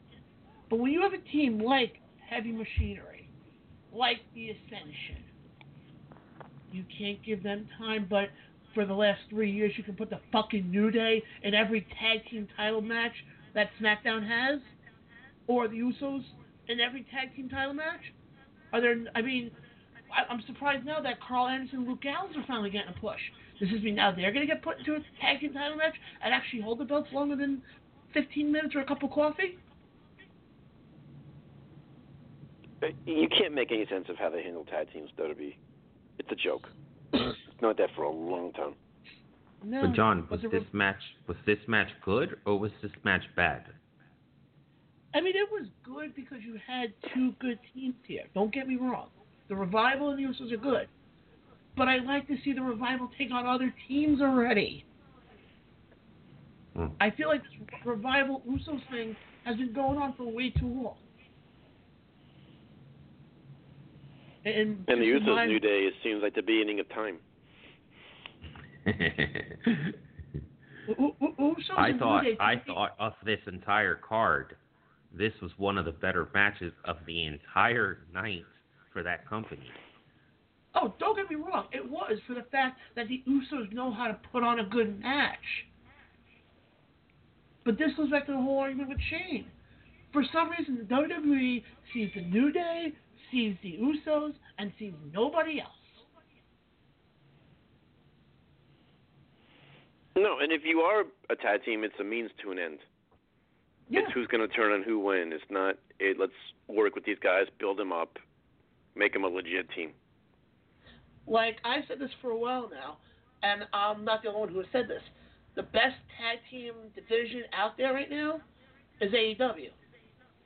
It's not even a debate. Yeah, to me, they and, and like I said before, they only had three matches. The WWE's been around for a lot longer, and their tag team division sucks ass. But let's, but I mean, ov- overall, though, I mean, the fact that they're finally giving the revival a run with the belt, I'm happy. I'm happy, but to me, let's see the revival take on Gallows and, and Anderson. Let's see the revival take on another team other than the Usos. Is that too much to ask for? And let's call up Fish and O'Reilly. Yeah, I wouldn't be against. I would not be against that at all. I would not be against it at all. But let's go on now to the next match, which was. Give me a second. You have to go back to my notes here. Aleister Black and Cesaro. Match of the night. Quick. Yeah, I, Easily match gonna match of the night. Match Yeah. of the night. match of the night, but And- unfortunately, to me, got overshadowed for the fact that nobody knows why these two are fighting. Who cares? Match Oh, yeah, delivered. I, yeah, it, it definitely delivered. I mean, if it, But- how can I how can I put this? If if you're watching professional wrestling for the stories, for for, for the drama of it, I, I guess you would take that attitude. If you're watching it for the wrestling, this was Oh, match this of the match- night. With this match, it was. I definitely agree. This was definitely match of the night. but to me, there should not have been a nine-minute match. I think that was probably my big. But nine minutes, they did tell a story though. They did tell sort sort of a story here. But to me, yes, this was match of the night. Yeah, was good. The next fucking match was bullshit. Oh Bayley my uh, and Nikki Cross and Alexa Bliss. You know, Thank you. you were critical of question I have- AEW. Oh, I'm not critical of AEW, believe me, I'm not. I, well, I'll take that back. I was only critical because of what happened in the match. That's probably my, where my criticism ends with AEW. Yeah. With Yeah, yeah, with but this that, that was an accident. This is a fucking accident from beginning to end. But Right. this match, I don't. I And don't if they didn't know she was concussed, you can't get mad at them for that. Oh no, no. My, regarding this match, my biggest thing with this match is is Alexa Bliss still injured? No, I don't think so. She wrestled on Raw, right? Yeah. Sort of. She kind of was in and out of the ring a lot, but to me, Oh. why are they booking her like she's still injured? I, I think she's under uh, what's The the, word concussion trying protocol? They, no, because then you can't work then. Um, I think they're just taking baby steps with her. Didn't she just have But I don't- breast implants put in, upgraded or, or changed out? Yes. That was a while ago, So I think. she, yeah. Was it? Okay. Yeah. I was Memory serves really correct. surprised- It's been a while. Well, I, I had chest surgery myself, so it takes time to heal from that. yeah. I'm surprised with this match that they kept the belt on Bayley. I'm surprised I'm they got ten fucking minutes. Yeah, I don't give a fuck about Bayley. I don't give a fuck about Nikki, Alexa. They don't belong on the fucking main card. I'm sorry. Look who be- Ronda Rousey belongs on the main card. Charlotte, Becky. I, I will give Bayley maybe a little bit. Asuka, where the fuck is Asuka? Where the fuck is Sasha Banks? Kairi Sane. I don't give a shit about her. No Nikki Cross. Who who the fuck gives a shit about her? You actually see or care? That's why I was surprised about this, and so and I'm so fed up with this shit here now. Bayley's Okay, booked wrong. The Bayley of oh. fucking NXT was something special. This bitch now, I don't know what the fuck she is. Well, the correct the correct Bailey is being booked right now in AEW. If you want to get technical. Mm-hmm. With I, I don't look Right. at it like that, John. Uh, not to interrupt you. The AEW lets you be you. Bayley is not a nice person outside of wrestling, and Cody exposed that, whether he meant to or not. So Oh, people know that now. yeah. But I think, Cruz, going back to your thing for a second, I think if you were to switch one of the matches out of the pre-show, Cruz, would you have switched this match out with the cruiserweight match? Easily. Easily, sir. To me, that of would that, significance. Of significance. Make a poll. Ask the fans what they want to see. I bet you this would have been in the bottom two. yeah. A terrible build up too for this match. Terrible. Well, to me, the way they were booking this match, I really thought they were going to give the belt to Nikki here. Oh, no, they would have been co-champions. Hold on. Let me backtrack on it. They would have been co-champions. But I thought the way they've been booking Nikki, I thought this would have led to them getting the belts for a while. Because, and like we saw Monday, they lost the SmackDown tag. They lost the SmackDown title. Alexa Bliss lost the number one contendership for the Raw title now. What do you do with something like with Alexa Bliss going into SummerSlam? You're not going to have her turn on Nikki so fast. No, and, and listen, we know what drives WWE is who the top paid people are. I think Alexa Bliss is one or two in that department in WWE now that Ronda's not there. So they'll figure out some way for her in a top spot. Yeah, I just knowing that it probably won't make any sense though. Well, that goes without saying. But yeah, no, this match to me from the it's beginning. shit. Let's move on. Fuck that match. Okay, The this next match, match me, Braun Strowman took on Bobby Lashley, and I think Bobby Lashley had to get picked up by a very large, um, uh, you know, fryer thing, uh, flip thing. After he took the power slam through whatever Uh-huh. the hell that thing was, and the moment I got with that match was at the end when referee John Cone is about to hit the ten, and you think it's gonna be a double countdown, and you just see as the wood break apart, and you just see Strowman standing there going like does one of his poses. I'm like, yeah, that's gonna be the moment that people will remember.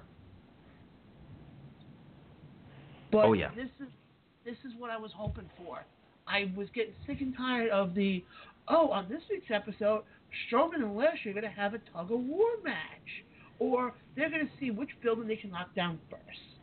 But no, they actually let them wrestle and let them beat the shit out of each other. Get back- Yeah. To me, this match was what it was supposed to be. It was Yes. Yes, supposed sir. to bring these guys to their next level.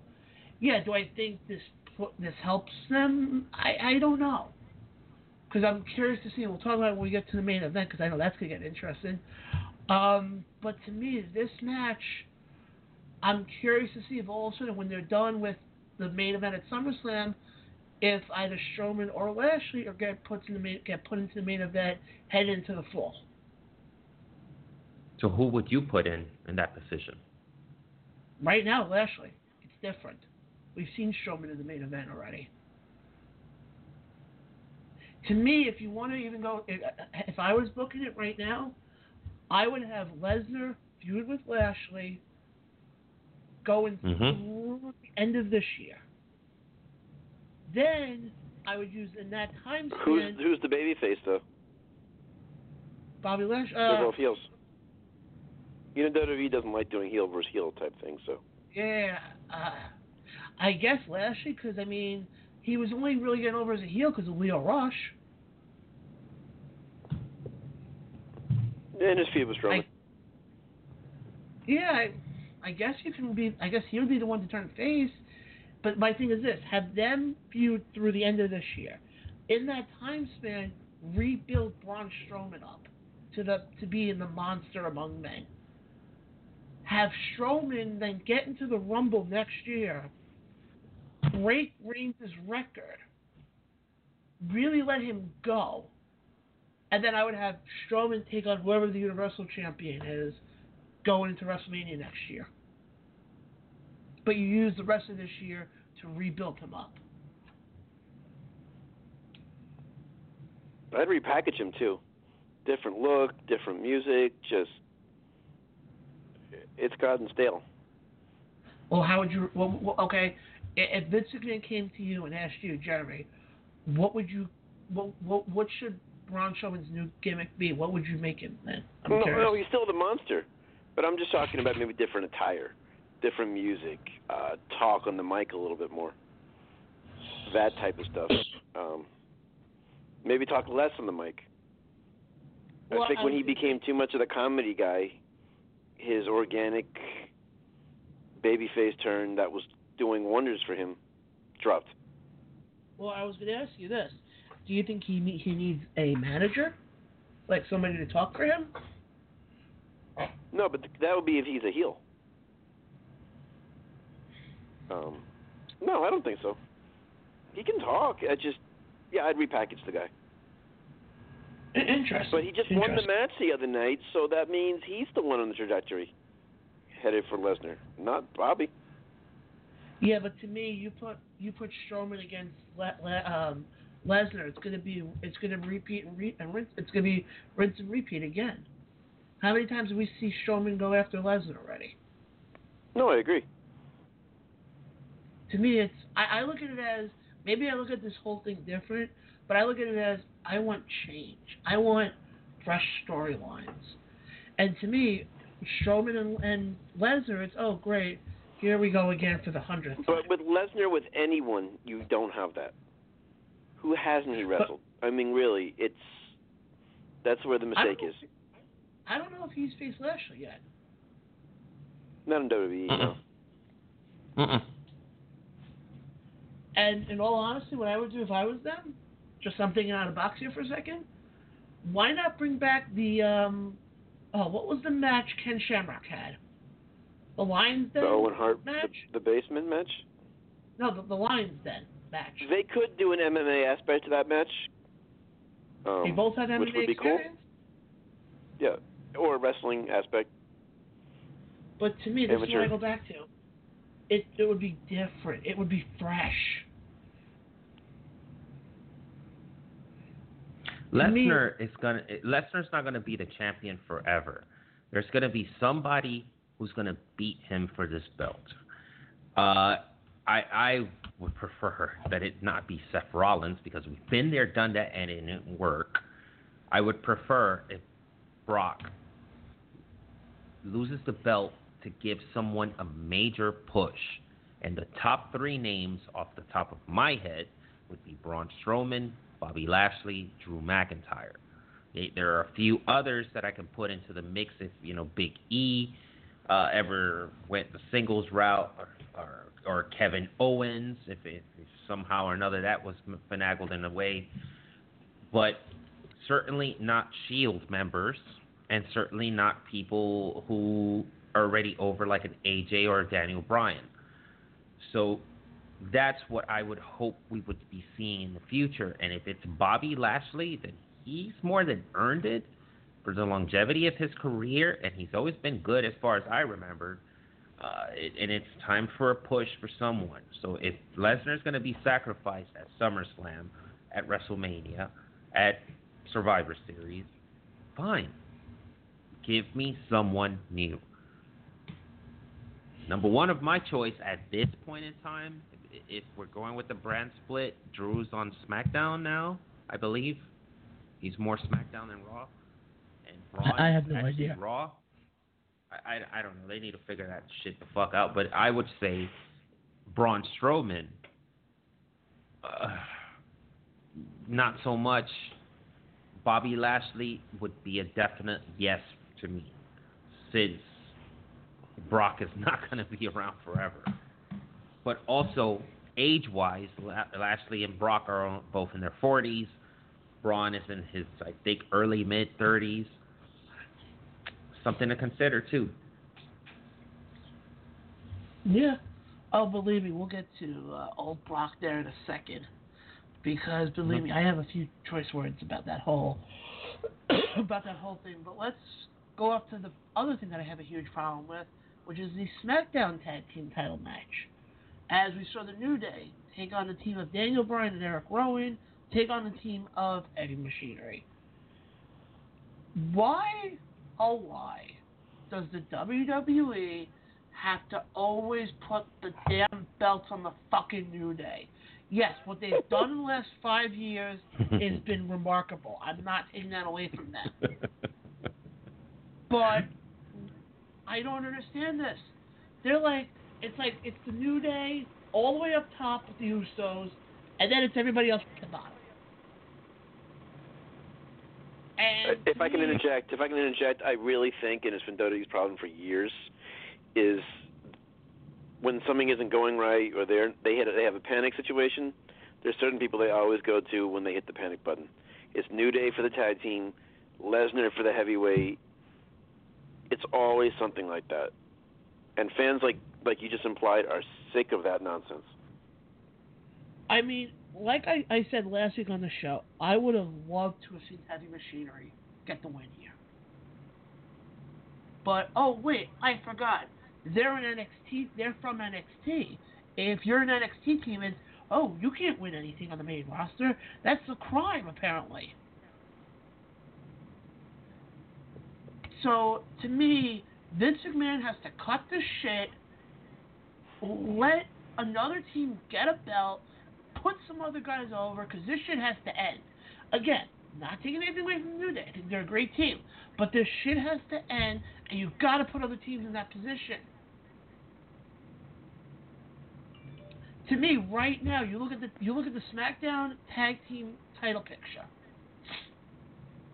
Other than Heavy Machinery, who else realistically can be the ones to dethrone this team?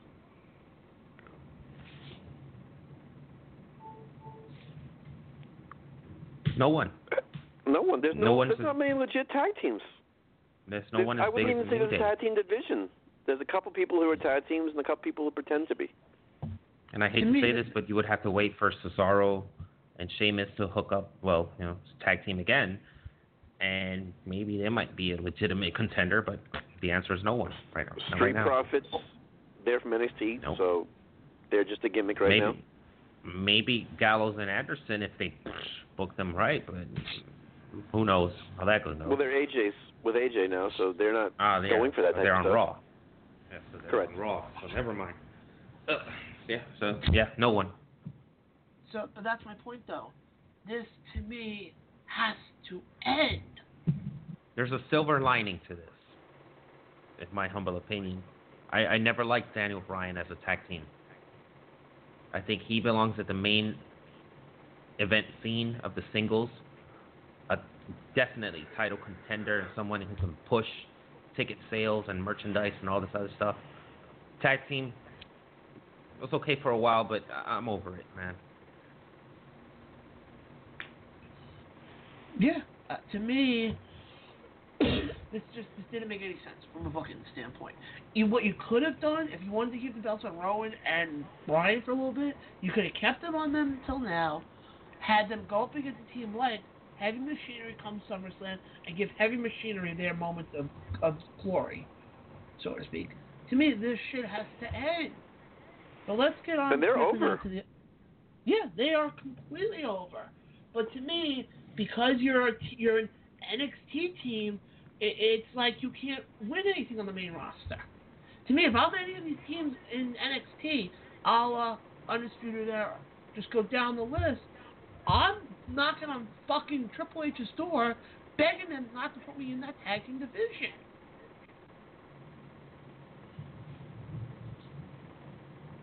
Uh, you know, it's funny. I was just thinking about this for a second. Looking at teams that could be potential contenders. There's one team we didn't even mention, who has been taking on enhancement talent since the dawn of time, and that's Erik and Ivar.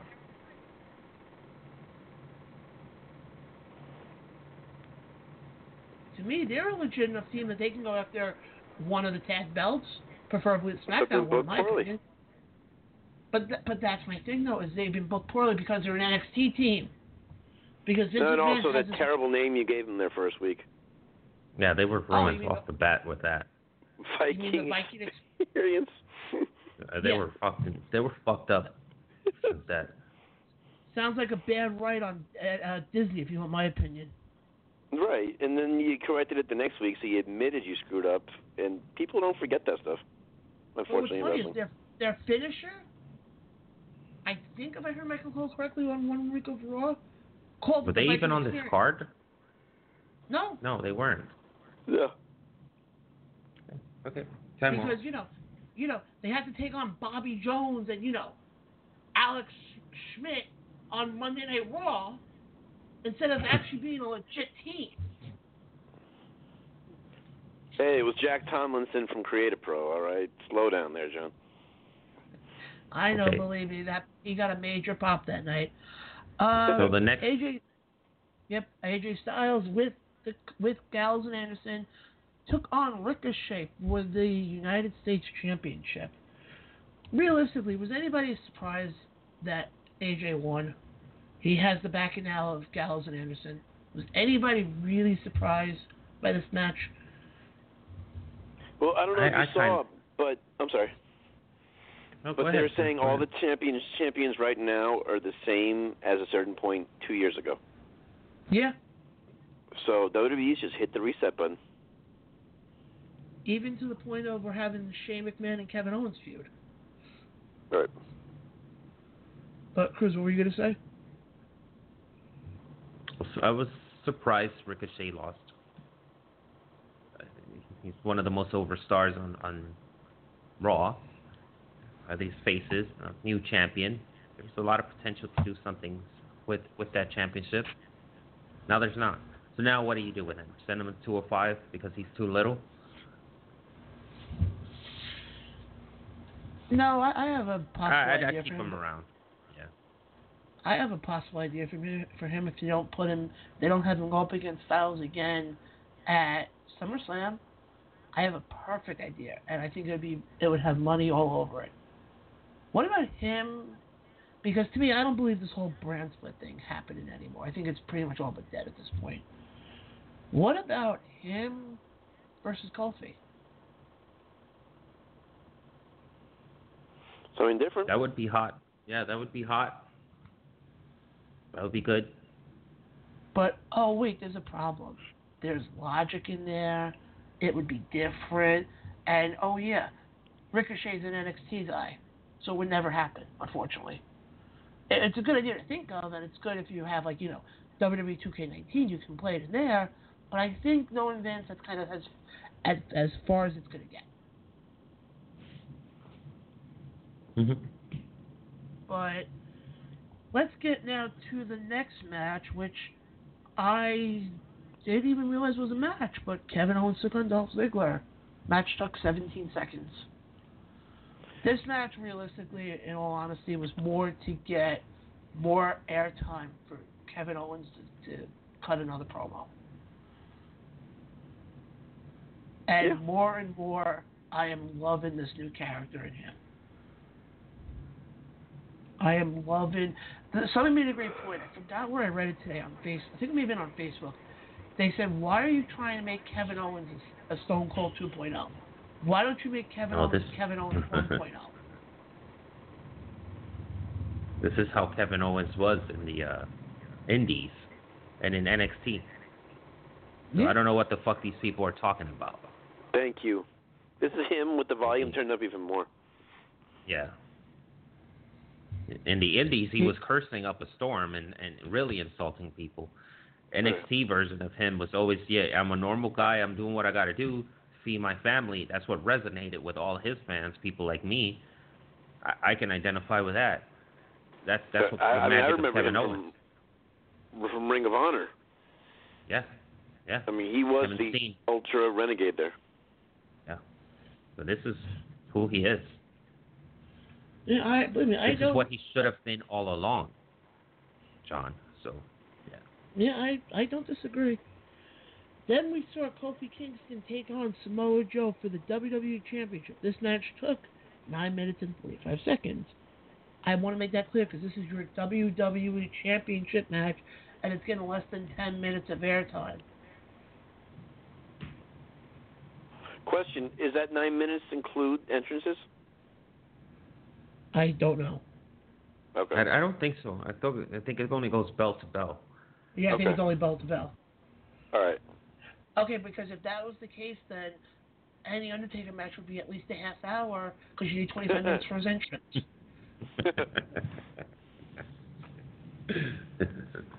Pathetic. Or you know, I, I can't or- or- I can't believe this is what happens to the WWE Championship. But when you when they don't treat their own top belt with respect, why why should I treat it with respect? Yeah.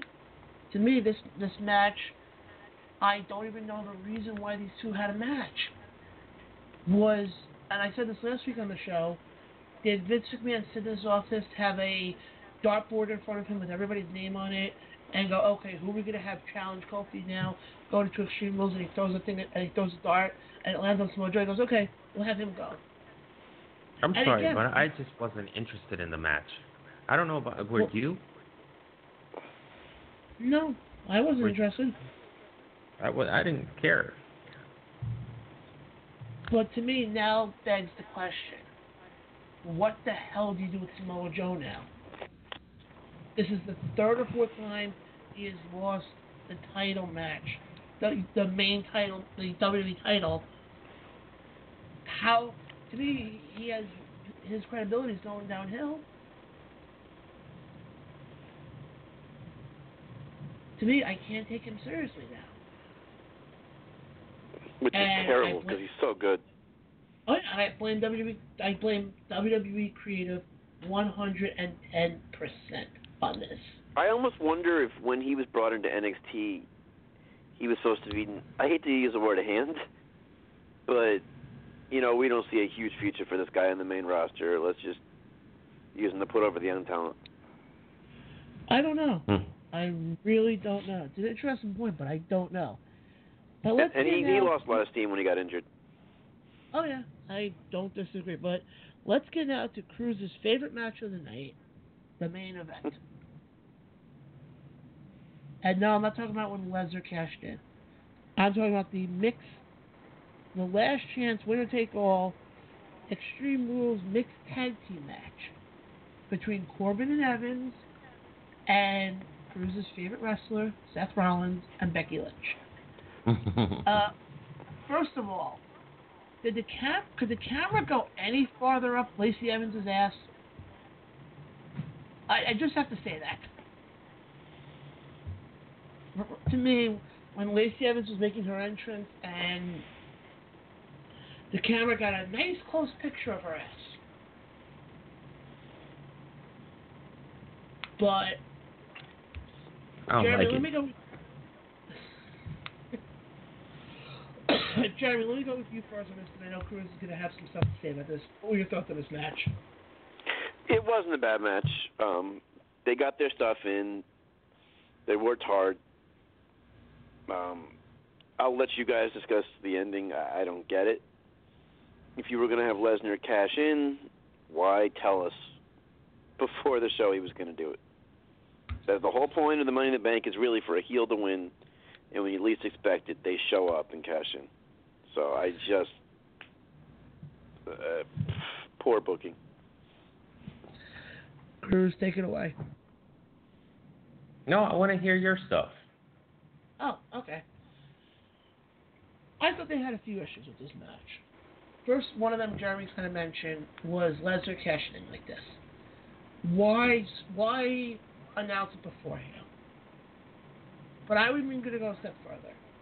If the point of this match was to take the belts off of Rollins, and you obviously want to push Baron Corbin, who apparently, from what I've read from reports, is getting this crazy push because Vince McMahon thinks think women have a crush on him for reasons I I don't honestly understand why. Then why would you make this a, last chance match when you have SummerSlam coming up? To me, this match it had its moments. I thought the moment when Becky took the end of days from Baron Corbin, I thought Seth Rollins was going to snap. And realistically, I thought we were going to get Corbin versus Rollins at SummerSlam to for Rollins to defend his girlfriend's honor. I said this last week on the show, and I'll say this again. Lacey Evans should not have been in this match at all. To me, she has done nothing to warrant a title opportunity. Yet along, yet along, eh, can't even talk right now. Yet along her third opportunity at this belt. And me, as far as as far as Corbin, yes, he has really changed it up a bit since he came up to the main roster. But to me, him being the one to take on Rollins for his belt made I wouldn't say made little sense, but to me kind of wasn't what I was expecting. So, Cruz, what were your thoughts on this match? Uh, overall, I, I would say that I was entertained. I was entertained by this match. Uh, nothing bad here. I, I don't think anything exceptionally uh, extreme about it. It wasn't. It, didn't- it didn't resonate that way. the the table spots were pretty cool. Uh, the the stuff where they end the days on Becky that was that was funny and cool in my opinion. A little ballsy, a little different. Um, the stuff you mentioned mentioned with Lacey Evans uh, at the beginning of the match with the camera angles, I I, I didn't appreciate that. Look, I, I see her as a marine and as a legitimate lady by what she does on social media. I think she's her whole gimmick is just not her.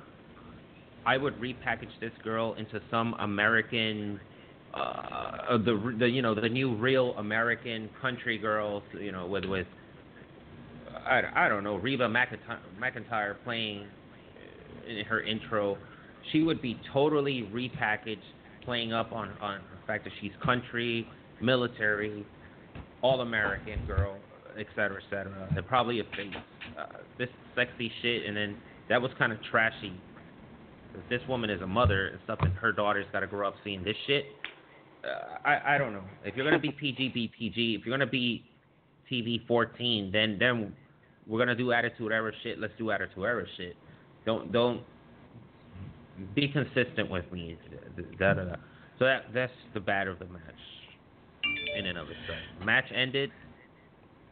Seth and Becky won.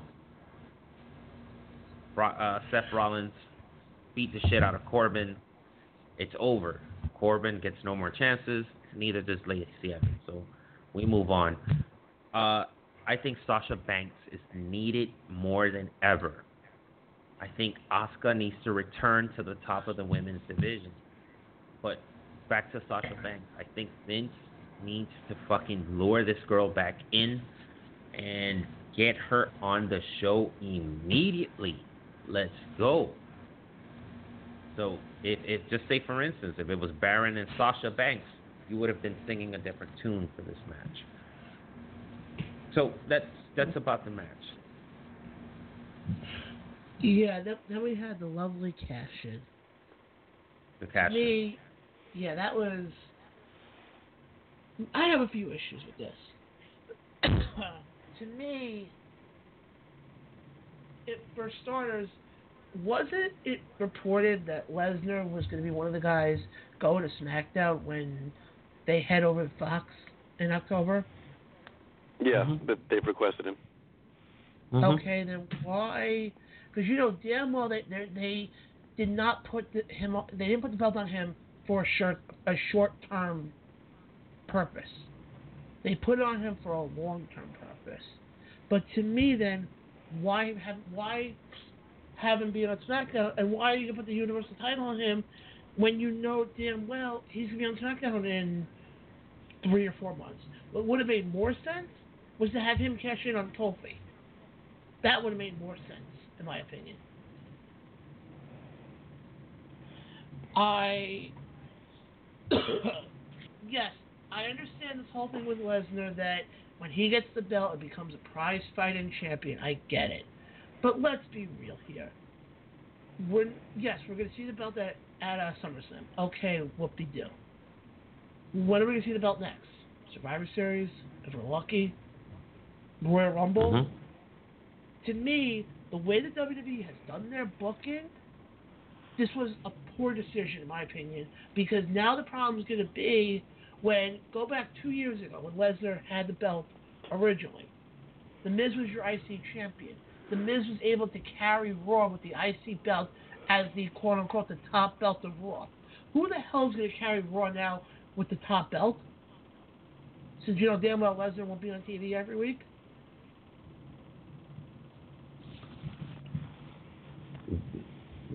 That's AJ Styles, the United States champion. Eh, That's the revival, the tag team champions. Becky Lynch, the women's champion. But the thing is, Get Drew Gulak, the cruiserweight champion, to step up.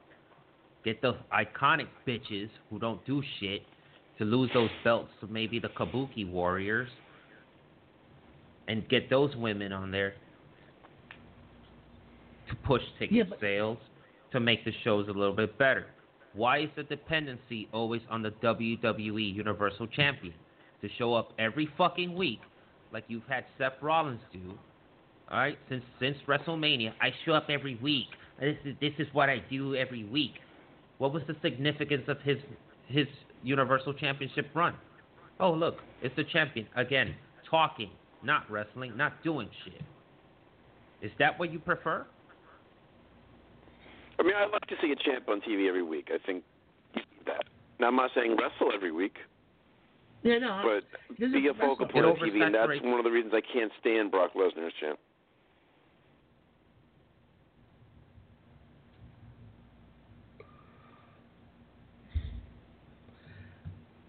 Uh, to me, the issue is going to be this. They have to, and I go back to what I said when we first started talking about the WWE earlier in the show today. The booking has to get better if you're going to put the belt on Lesnar. You have to push guys like AJ, guys like The Revival, Becky, Gulak, have to get pushed better because you know damn well the United States belt right now is to be looked at as the top belt of Raw for probably the rest of 2018 2019 into early 2020. Yes, and that's Because- this is how it was under the Hulk Hogan era. Bret Hart, the Macho Man, the Ultimate Warrior, had to be the biggest stars of the weekly shows because the main event, the main eventer, only came on on specials within the bigger cities and for the pay-per-views. And maybe he had a video segment, but he wasn't coming out to the ring to talk and, and bore us to shit every fucking week. How you people are demanding of Brock Lesnar. It, it loses his appeal. If You I saw Mike Tyson every week and on on every Tuesday night boxing, what would be the appeal? Why would I pay for Mike Tyson? eh, You know his pay per views every three, four, five, six months. Yeah, but I would even go. I even go a step further though. You, okay, you don't have Oh. Lesnar on TV every week, fine, but you can even have Heyman come on TV, especially the fact he is the executive director of Raw, so you know he's going to be backstage every week now. Why not have him come out with the belt once in a while?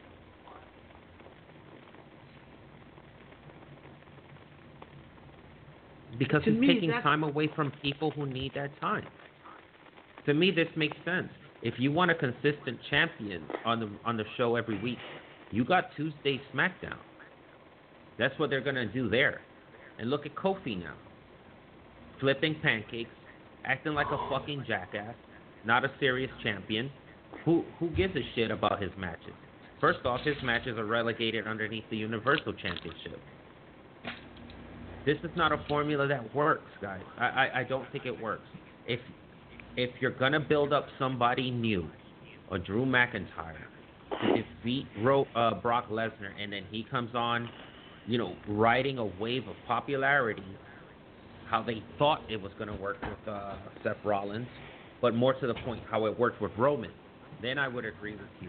Then I would say, okay, I, I could see this. The guy, you know, a Drew McIntyre holding a belt, carrying the company. Let's go. Let's do this shit.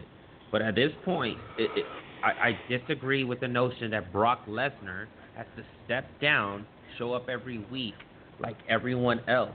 I think everyone else should be brought up to Brock Lesnar's level. I, you're, you're making points, but to me, with how much credibility that title has lost, to me, you have to have it on TV every week. Even if you don't want to even have, and I go back to what I said before, even if you don't want to have Lesnar come out with the belt, because at least it shows people that look, here's the universe. Not, I'm not going to get to have their, you know, come out with showgirls every week and go, look, here's the Universal title, uh, the Universal title. I even go as far as you could have Heyman come out, you know, once every week, once every two weeks, cut another promo on, you know, on Rollins for SummerSlam or whatever, and hold the belt. When we don't see the belt for six, seven months, then yeah, that's when I have a problem with Lesnar being the champion right now. Yeah, Because I It's never with you. been. It's never been six, seven months. It's a been a while three- though at times. That's the It's problem. been three months. Uh, between three months, it's three month cycles, right? You have WrestleMania, you have SummerSlam, you have Survivor Series, and you have the Royal Rumble, and then you have WrestleMania again, all about three months apart. That's when he shows up. He shows up for the build up to each of these main events. In the interim, That's what allowed a Miz to shine. That's what allowed a Kevin Owens with the remember the United States, the, the champion of the United States. Why do you think a Becky Lynch was allowed to shine? Because he wasn't around as a champion. If he was there every week, Vince, Vince McMahon would have pushed him, not Becky Lynch. So I, I wholeheartedly disagree with all of you who are saying this is a bad move. To me, this is the only move you make unless you bring back Roman, John Cena, you push RKO, you push the people who are on Brock Lesnar's level, or you build someone up. Well, I think Randy Orton should should have been there. Absolutely. Yeah, I, I agree. I, I could see him. I cannot see Seth Rollins at this point. I, if, I just ask the question like this: for all the Seth Rollins fans, show me those shirts, show me those that merchandise, show me that you're supporting this guy. And you know, a lot of these people can't do that because they're, all they're about is bullshit, talking, and, and not supporting the guy. So, again, what is Vince McMahon supposed to do? He sees the ratings move, the buzz moving when Brock Lesnar is the champion, when Cena is the champion, when AJ, Daniel Bryan are the champions. Doesn't happen under Seth Rollins. What was they supposed to do? Put the sacrifice Brock to Seth Rollins again at SummerSlam? I don't want to see that. I'd rather Brock loses it to Lashley, Braun Strowman. Let's push him. Kevin Owens, Samoa Joe. Give me, give me those people. I, I look at it this way: Give, not me- give me, give me the. Give, give me like this. I, I, I like Seth Rollins only in the sense that in an eventual WrestleMania main, main event, him versus Roman Reigns should be what they their long term plan for this year. It should be Roman versus Seth going at it as the main event of WrestleMania. Top two as they've been pushed over the last five years. But I think my thing is this though, and then we got to move on to the end of the show because we're like already like 12 minutes over already. But I think if you're gonna have anybody dethrone Lesnar and it's not Rollins, I think the most logical one, in my humble opinion, I wouldn't even say Drew McIntyre. I would not. Let me let me backtrack on that one. I wouldn't even say guys like Samoa Joe, because like I said before, when we were talking about him with the title picture, to me he doesn't have a lot of credibility. To me, the one who I would have dethrone Lesnar, if it's not Rollins, is Drew McIntyre. But I've been saying that from the beginning. To me, McIntyre has the look. He can he can cut a great promo. So to me, if it's not Rollins, then it has to be McIntyre. I want to get quickly into Raw before we really wrap the show up tonight. Uh, I was at Raw this past weekend. When in the audience, the show came off much different than it did on TV, apparently. From what I gathered on TV, it did not really come out to be that good of a show. And from what I gathered, apparently nobody likes Maria Kanellis basically making her, basically cutting her husband's balls off on TV. Is the first thing I noticed. Second thing was the, for some reason, WWE has to stop with these gigantically long titles from matches. Because why in the in God's name did they have to call it the ten man all star cross branded battle royal to determine who's gonna face Brock Lesnar at SummerSlam Battle Royal? And if you go with the list of who was in those in the ten guys in that match, you can make an argument why eight of them should not have been in the match. But Including the Seth idea was good though. The idea was Oh, really yeah. good though. Yeah, the idea was good. I'm not saying that. But to me, what did Cesaro do to warrant an opportunity when he lost the night before to Aleister Black? What did. And, okay, everybody was on the fucking Baron Corbin train. He loses at Extreme Rules in a match that was that was the stipulation was he would never get another title opportunity, and he comes trotting out there at Nassau Coliseum looking like he just went, he just came home from uh, you know Applebee's, get another opportunity for the title. no, there was no AJ. There was no uh, Finn Balor. I mean, there was a lot of people you excluded. To me, Yeah. it made A young no, guy like Aleister Black, yeah, there. to me, it, it made no sense. and to And the have fucking that- Rollins win.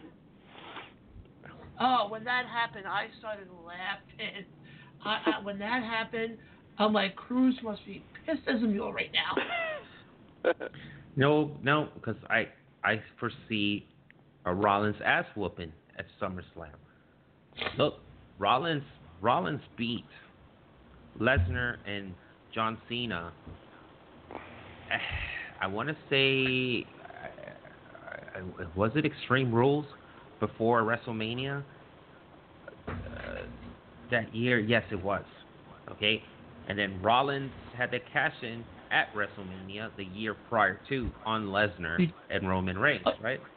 So Cruz, you, talk, you talking about? Sorry to cut you off for a second. Were you talking about the Royal Rumble a couple of years ago when they when it was yeah, the Royal Rumble. It was, yeah, Yeah, it was it was Threat the Royal match. Rumble.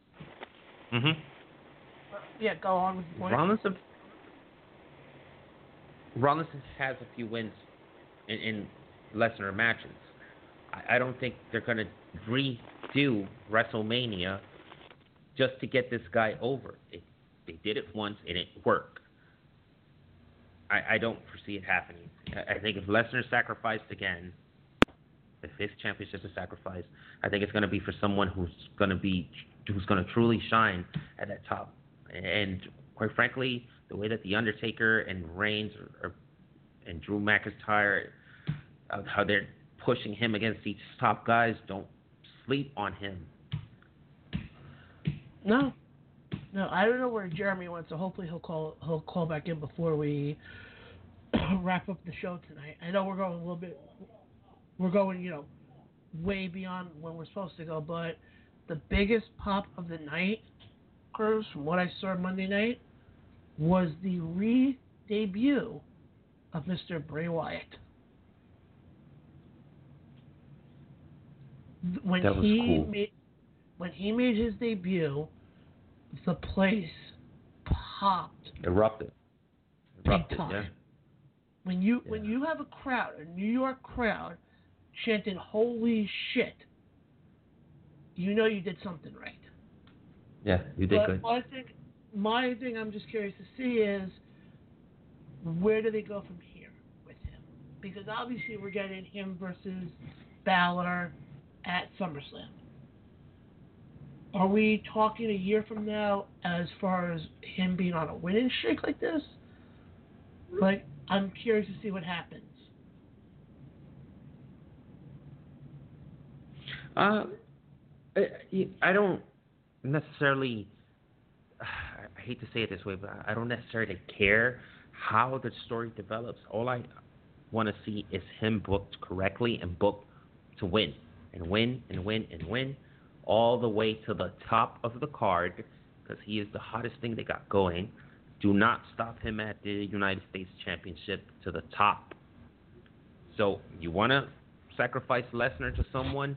How about Bray Wyatt? But book him from now to maybe do this at Survivor Series or WrestleMania. I won't hate that shit. And if he wins, pff, excellent. As long as we get a good match, it's a good story. Yeah, and quickly, just want to bring up the point that was actually brought to me by one of the guys I write with that the WWE is looking to drop the PG rating in a bid to bring back the teenage audience. So just wanted to bring up that point quickly. Uh, Cruz, what are your thoughts on that? Th- that they're trying to to bring him back up, or they're trying to you know drop the PG rating. Uh, the AEW effect. This is all part of the AEW effect. The fight for the youth. Those those 14 to you know 23, four, or five year olds. They're, not interested in kiddie programming. They're not interested in, in pancake flipping and, and BS like that, you know. And maybe one act being very childish and juvenile, okay. But for the most part, they want to see the anti-hero, the the edgier stuff. You know, these are the same teenagers who watch the Game of Thrones, who watch, you know, uh, Marvel's Avengers. You know, so they they watch eh, eh, the hell with Avengers. They watch Daredevil. They watch The Punisher on Netflix. They watch edgy stuff. You know, so it the PG era needs to die. I'm sorry. This to me the worst era of the WWF WWE uh, timeline. This is worse than when McMahon was uh, busy with uh, the federal government over the steroids and all that other shit. The, New Age era that was better than this PG era, in my humble opinion. So I, I I can't wait for this to be over, and that's part of the AEW effect. Yeah, absolutely. Um, quickly, I mean, I guess we'll get to final thoughts now since we have gone over by about 20 minutes or so. Uh, Cruz, what are your final thoughts? Overall, I I gotta say it was a great weekend all around. Everybody stepped up, and the the, the bad points minor because because the whole weekend was very fun. Kudos on AEW, kudos to Evolve, and kudos to WWE. In my opinion, uh, much better. And and if they continue like this, hey, they'll win back some of those viewerships. Everyone should be proud. Those companies should be proud of themselves. Yeah, absolutely. Uh, I in the group chat we have, I got Jeremy's final thoughts here because unfortunately Jeremy, I don't know if his call got dropped. I don't know what happened. Um, basically, it was happy birthday, Cruz, and that he hopes AEW keeps up the momentum that they have, especially going into All Out. My final thoughts are: it was a fun weekend for wrestling. It was we did we had another great show tonight. I kind of had a feeling in the back of my mind when I was when I was scheduling this show that we were going to go over quite a bit, but I mean overall, I mean we got to what we had to get to. And what's nice about what we do, Cruz, is it's not like we have to wait. it's not like we have another show after us that has to wait for us to come on air. We're basically the only show on tonight. So it's so we kind of have that leeway that we can go kind of over. So I I like that we had that, especially on nights like tonight when we have a lot to talk about. But also, Cruz, I got I want to say it again. Happy birthday. Thank you. I hope you like the present that Chairman and I got you. Easily one of the best in d- decades. I, from the bottom of my heart, thank you guys. That was awesome. God bless you too. well, what, what was funny? I mean, I don't want to I don't want to pull back the curtain too much, but we actually had that whole thing planned out like by the end of the weekend. I have something for you guys, an announcement. I contacted Okay. Absolute Intense Wrestling about training, and they sent me an acceptance email with uh, an interview at their next live event. So I'm gonna go talk to them, and they're gonna tell me more about the schooling and, and everything like that. So Dominic Guarini, the head coach, emailed me, and I'll send it. I'll send it to you guys here in the in the in that chat. Um, basically telling me, yeah, you know, come on, let's give it a shot. He's willing to give me a shot and stuff like that. And I was like, um, yeah, I'll so I'll do it as part of my uh, fit physical fitness goals and whatnot, and then just give this a shot and see how it works out. Just get this experience and understand wrestling from a performer's point of view. So Well, I have to say congratulations, first of all. Second of all, if you make it and you end up getting called by AEW, don't forget us little people. Probably too old for them. Ring of Okay, Honor, if you get- Impact. Okay. If you get called by one of them, don't forget us little people. And, you know, if you're cutting a promo, don't forget to mention the show or the Facebook group. you got it. But, no, I'm, I'm proud of you. I'm very, I'm proud of you, though. I'm very, I'm proud of you. And I'll just say this right now I'm proud of the direction the show has become. That we when I and I always say this because tomorrow, and I didn't mention this at all. Tomorrow is one year since we started this, since this show began. I started this show out of nothing.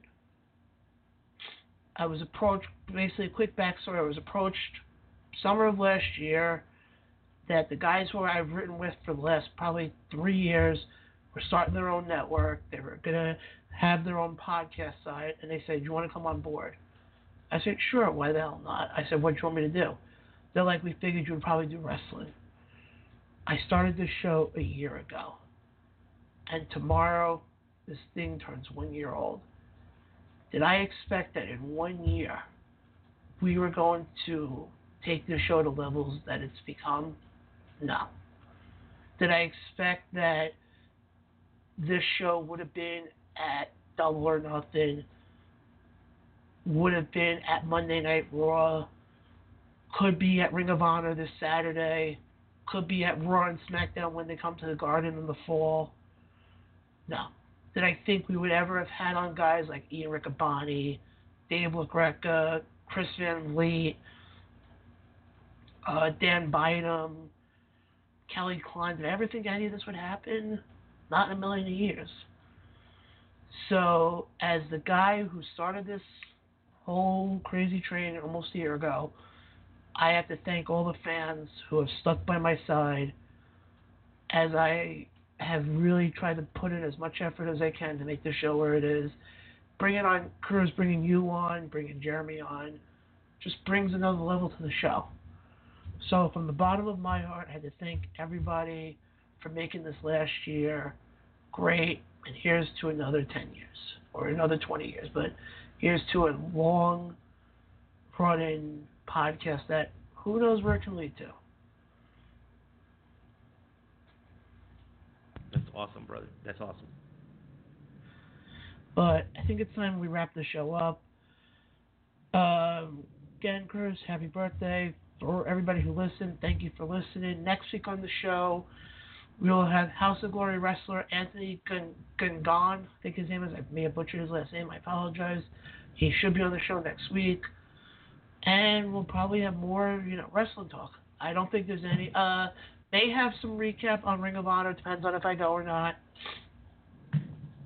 But other than that, I mean, we'll have another week of wrestling.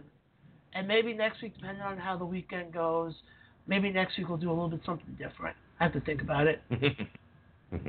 but again, for Cruz and Jeremy, I'm John. As the catchphrase is gone, the show is made by the fans for the fans. You can listen to the replay of the show on Google Play or iTunes and the IWC. You guys know what you can do. You can go kiss my ass. Have a good night, folks.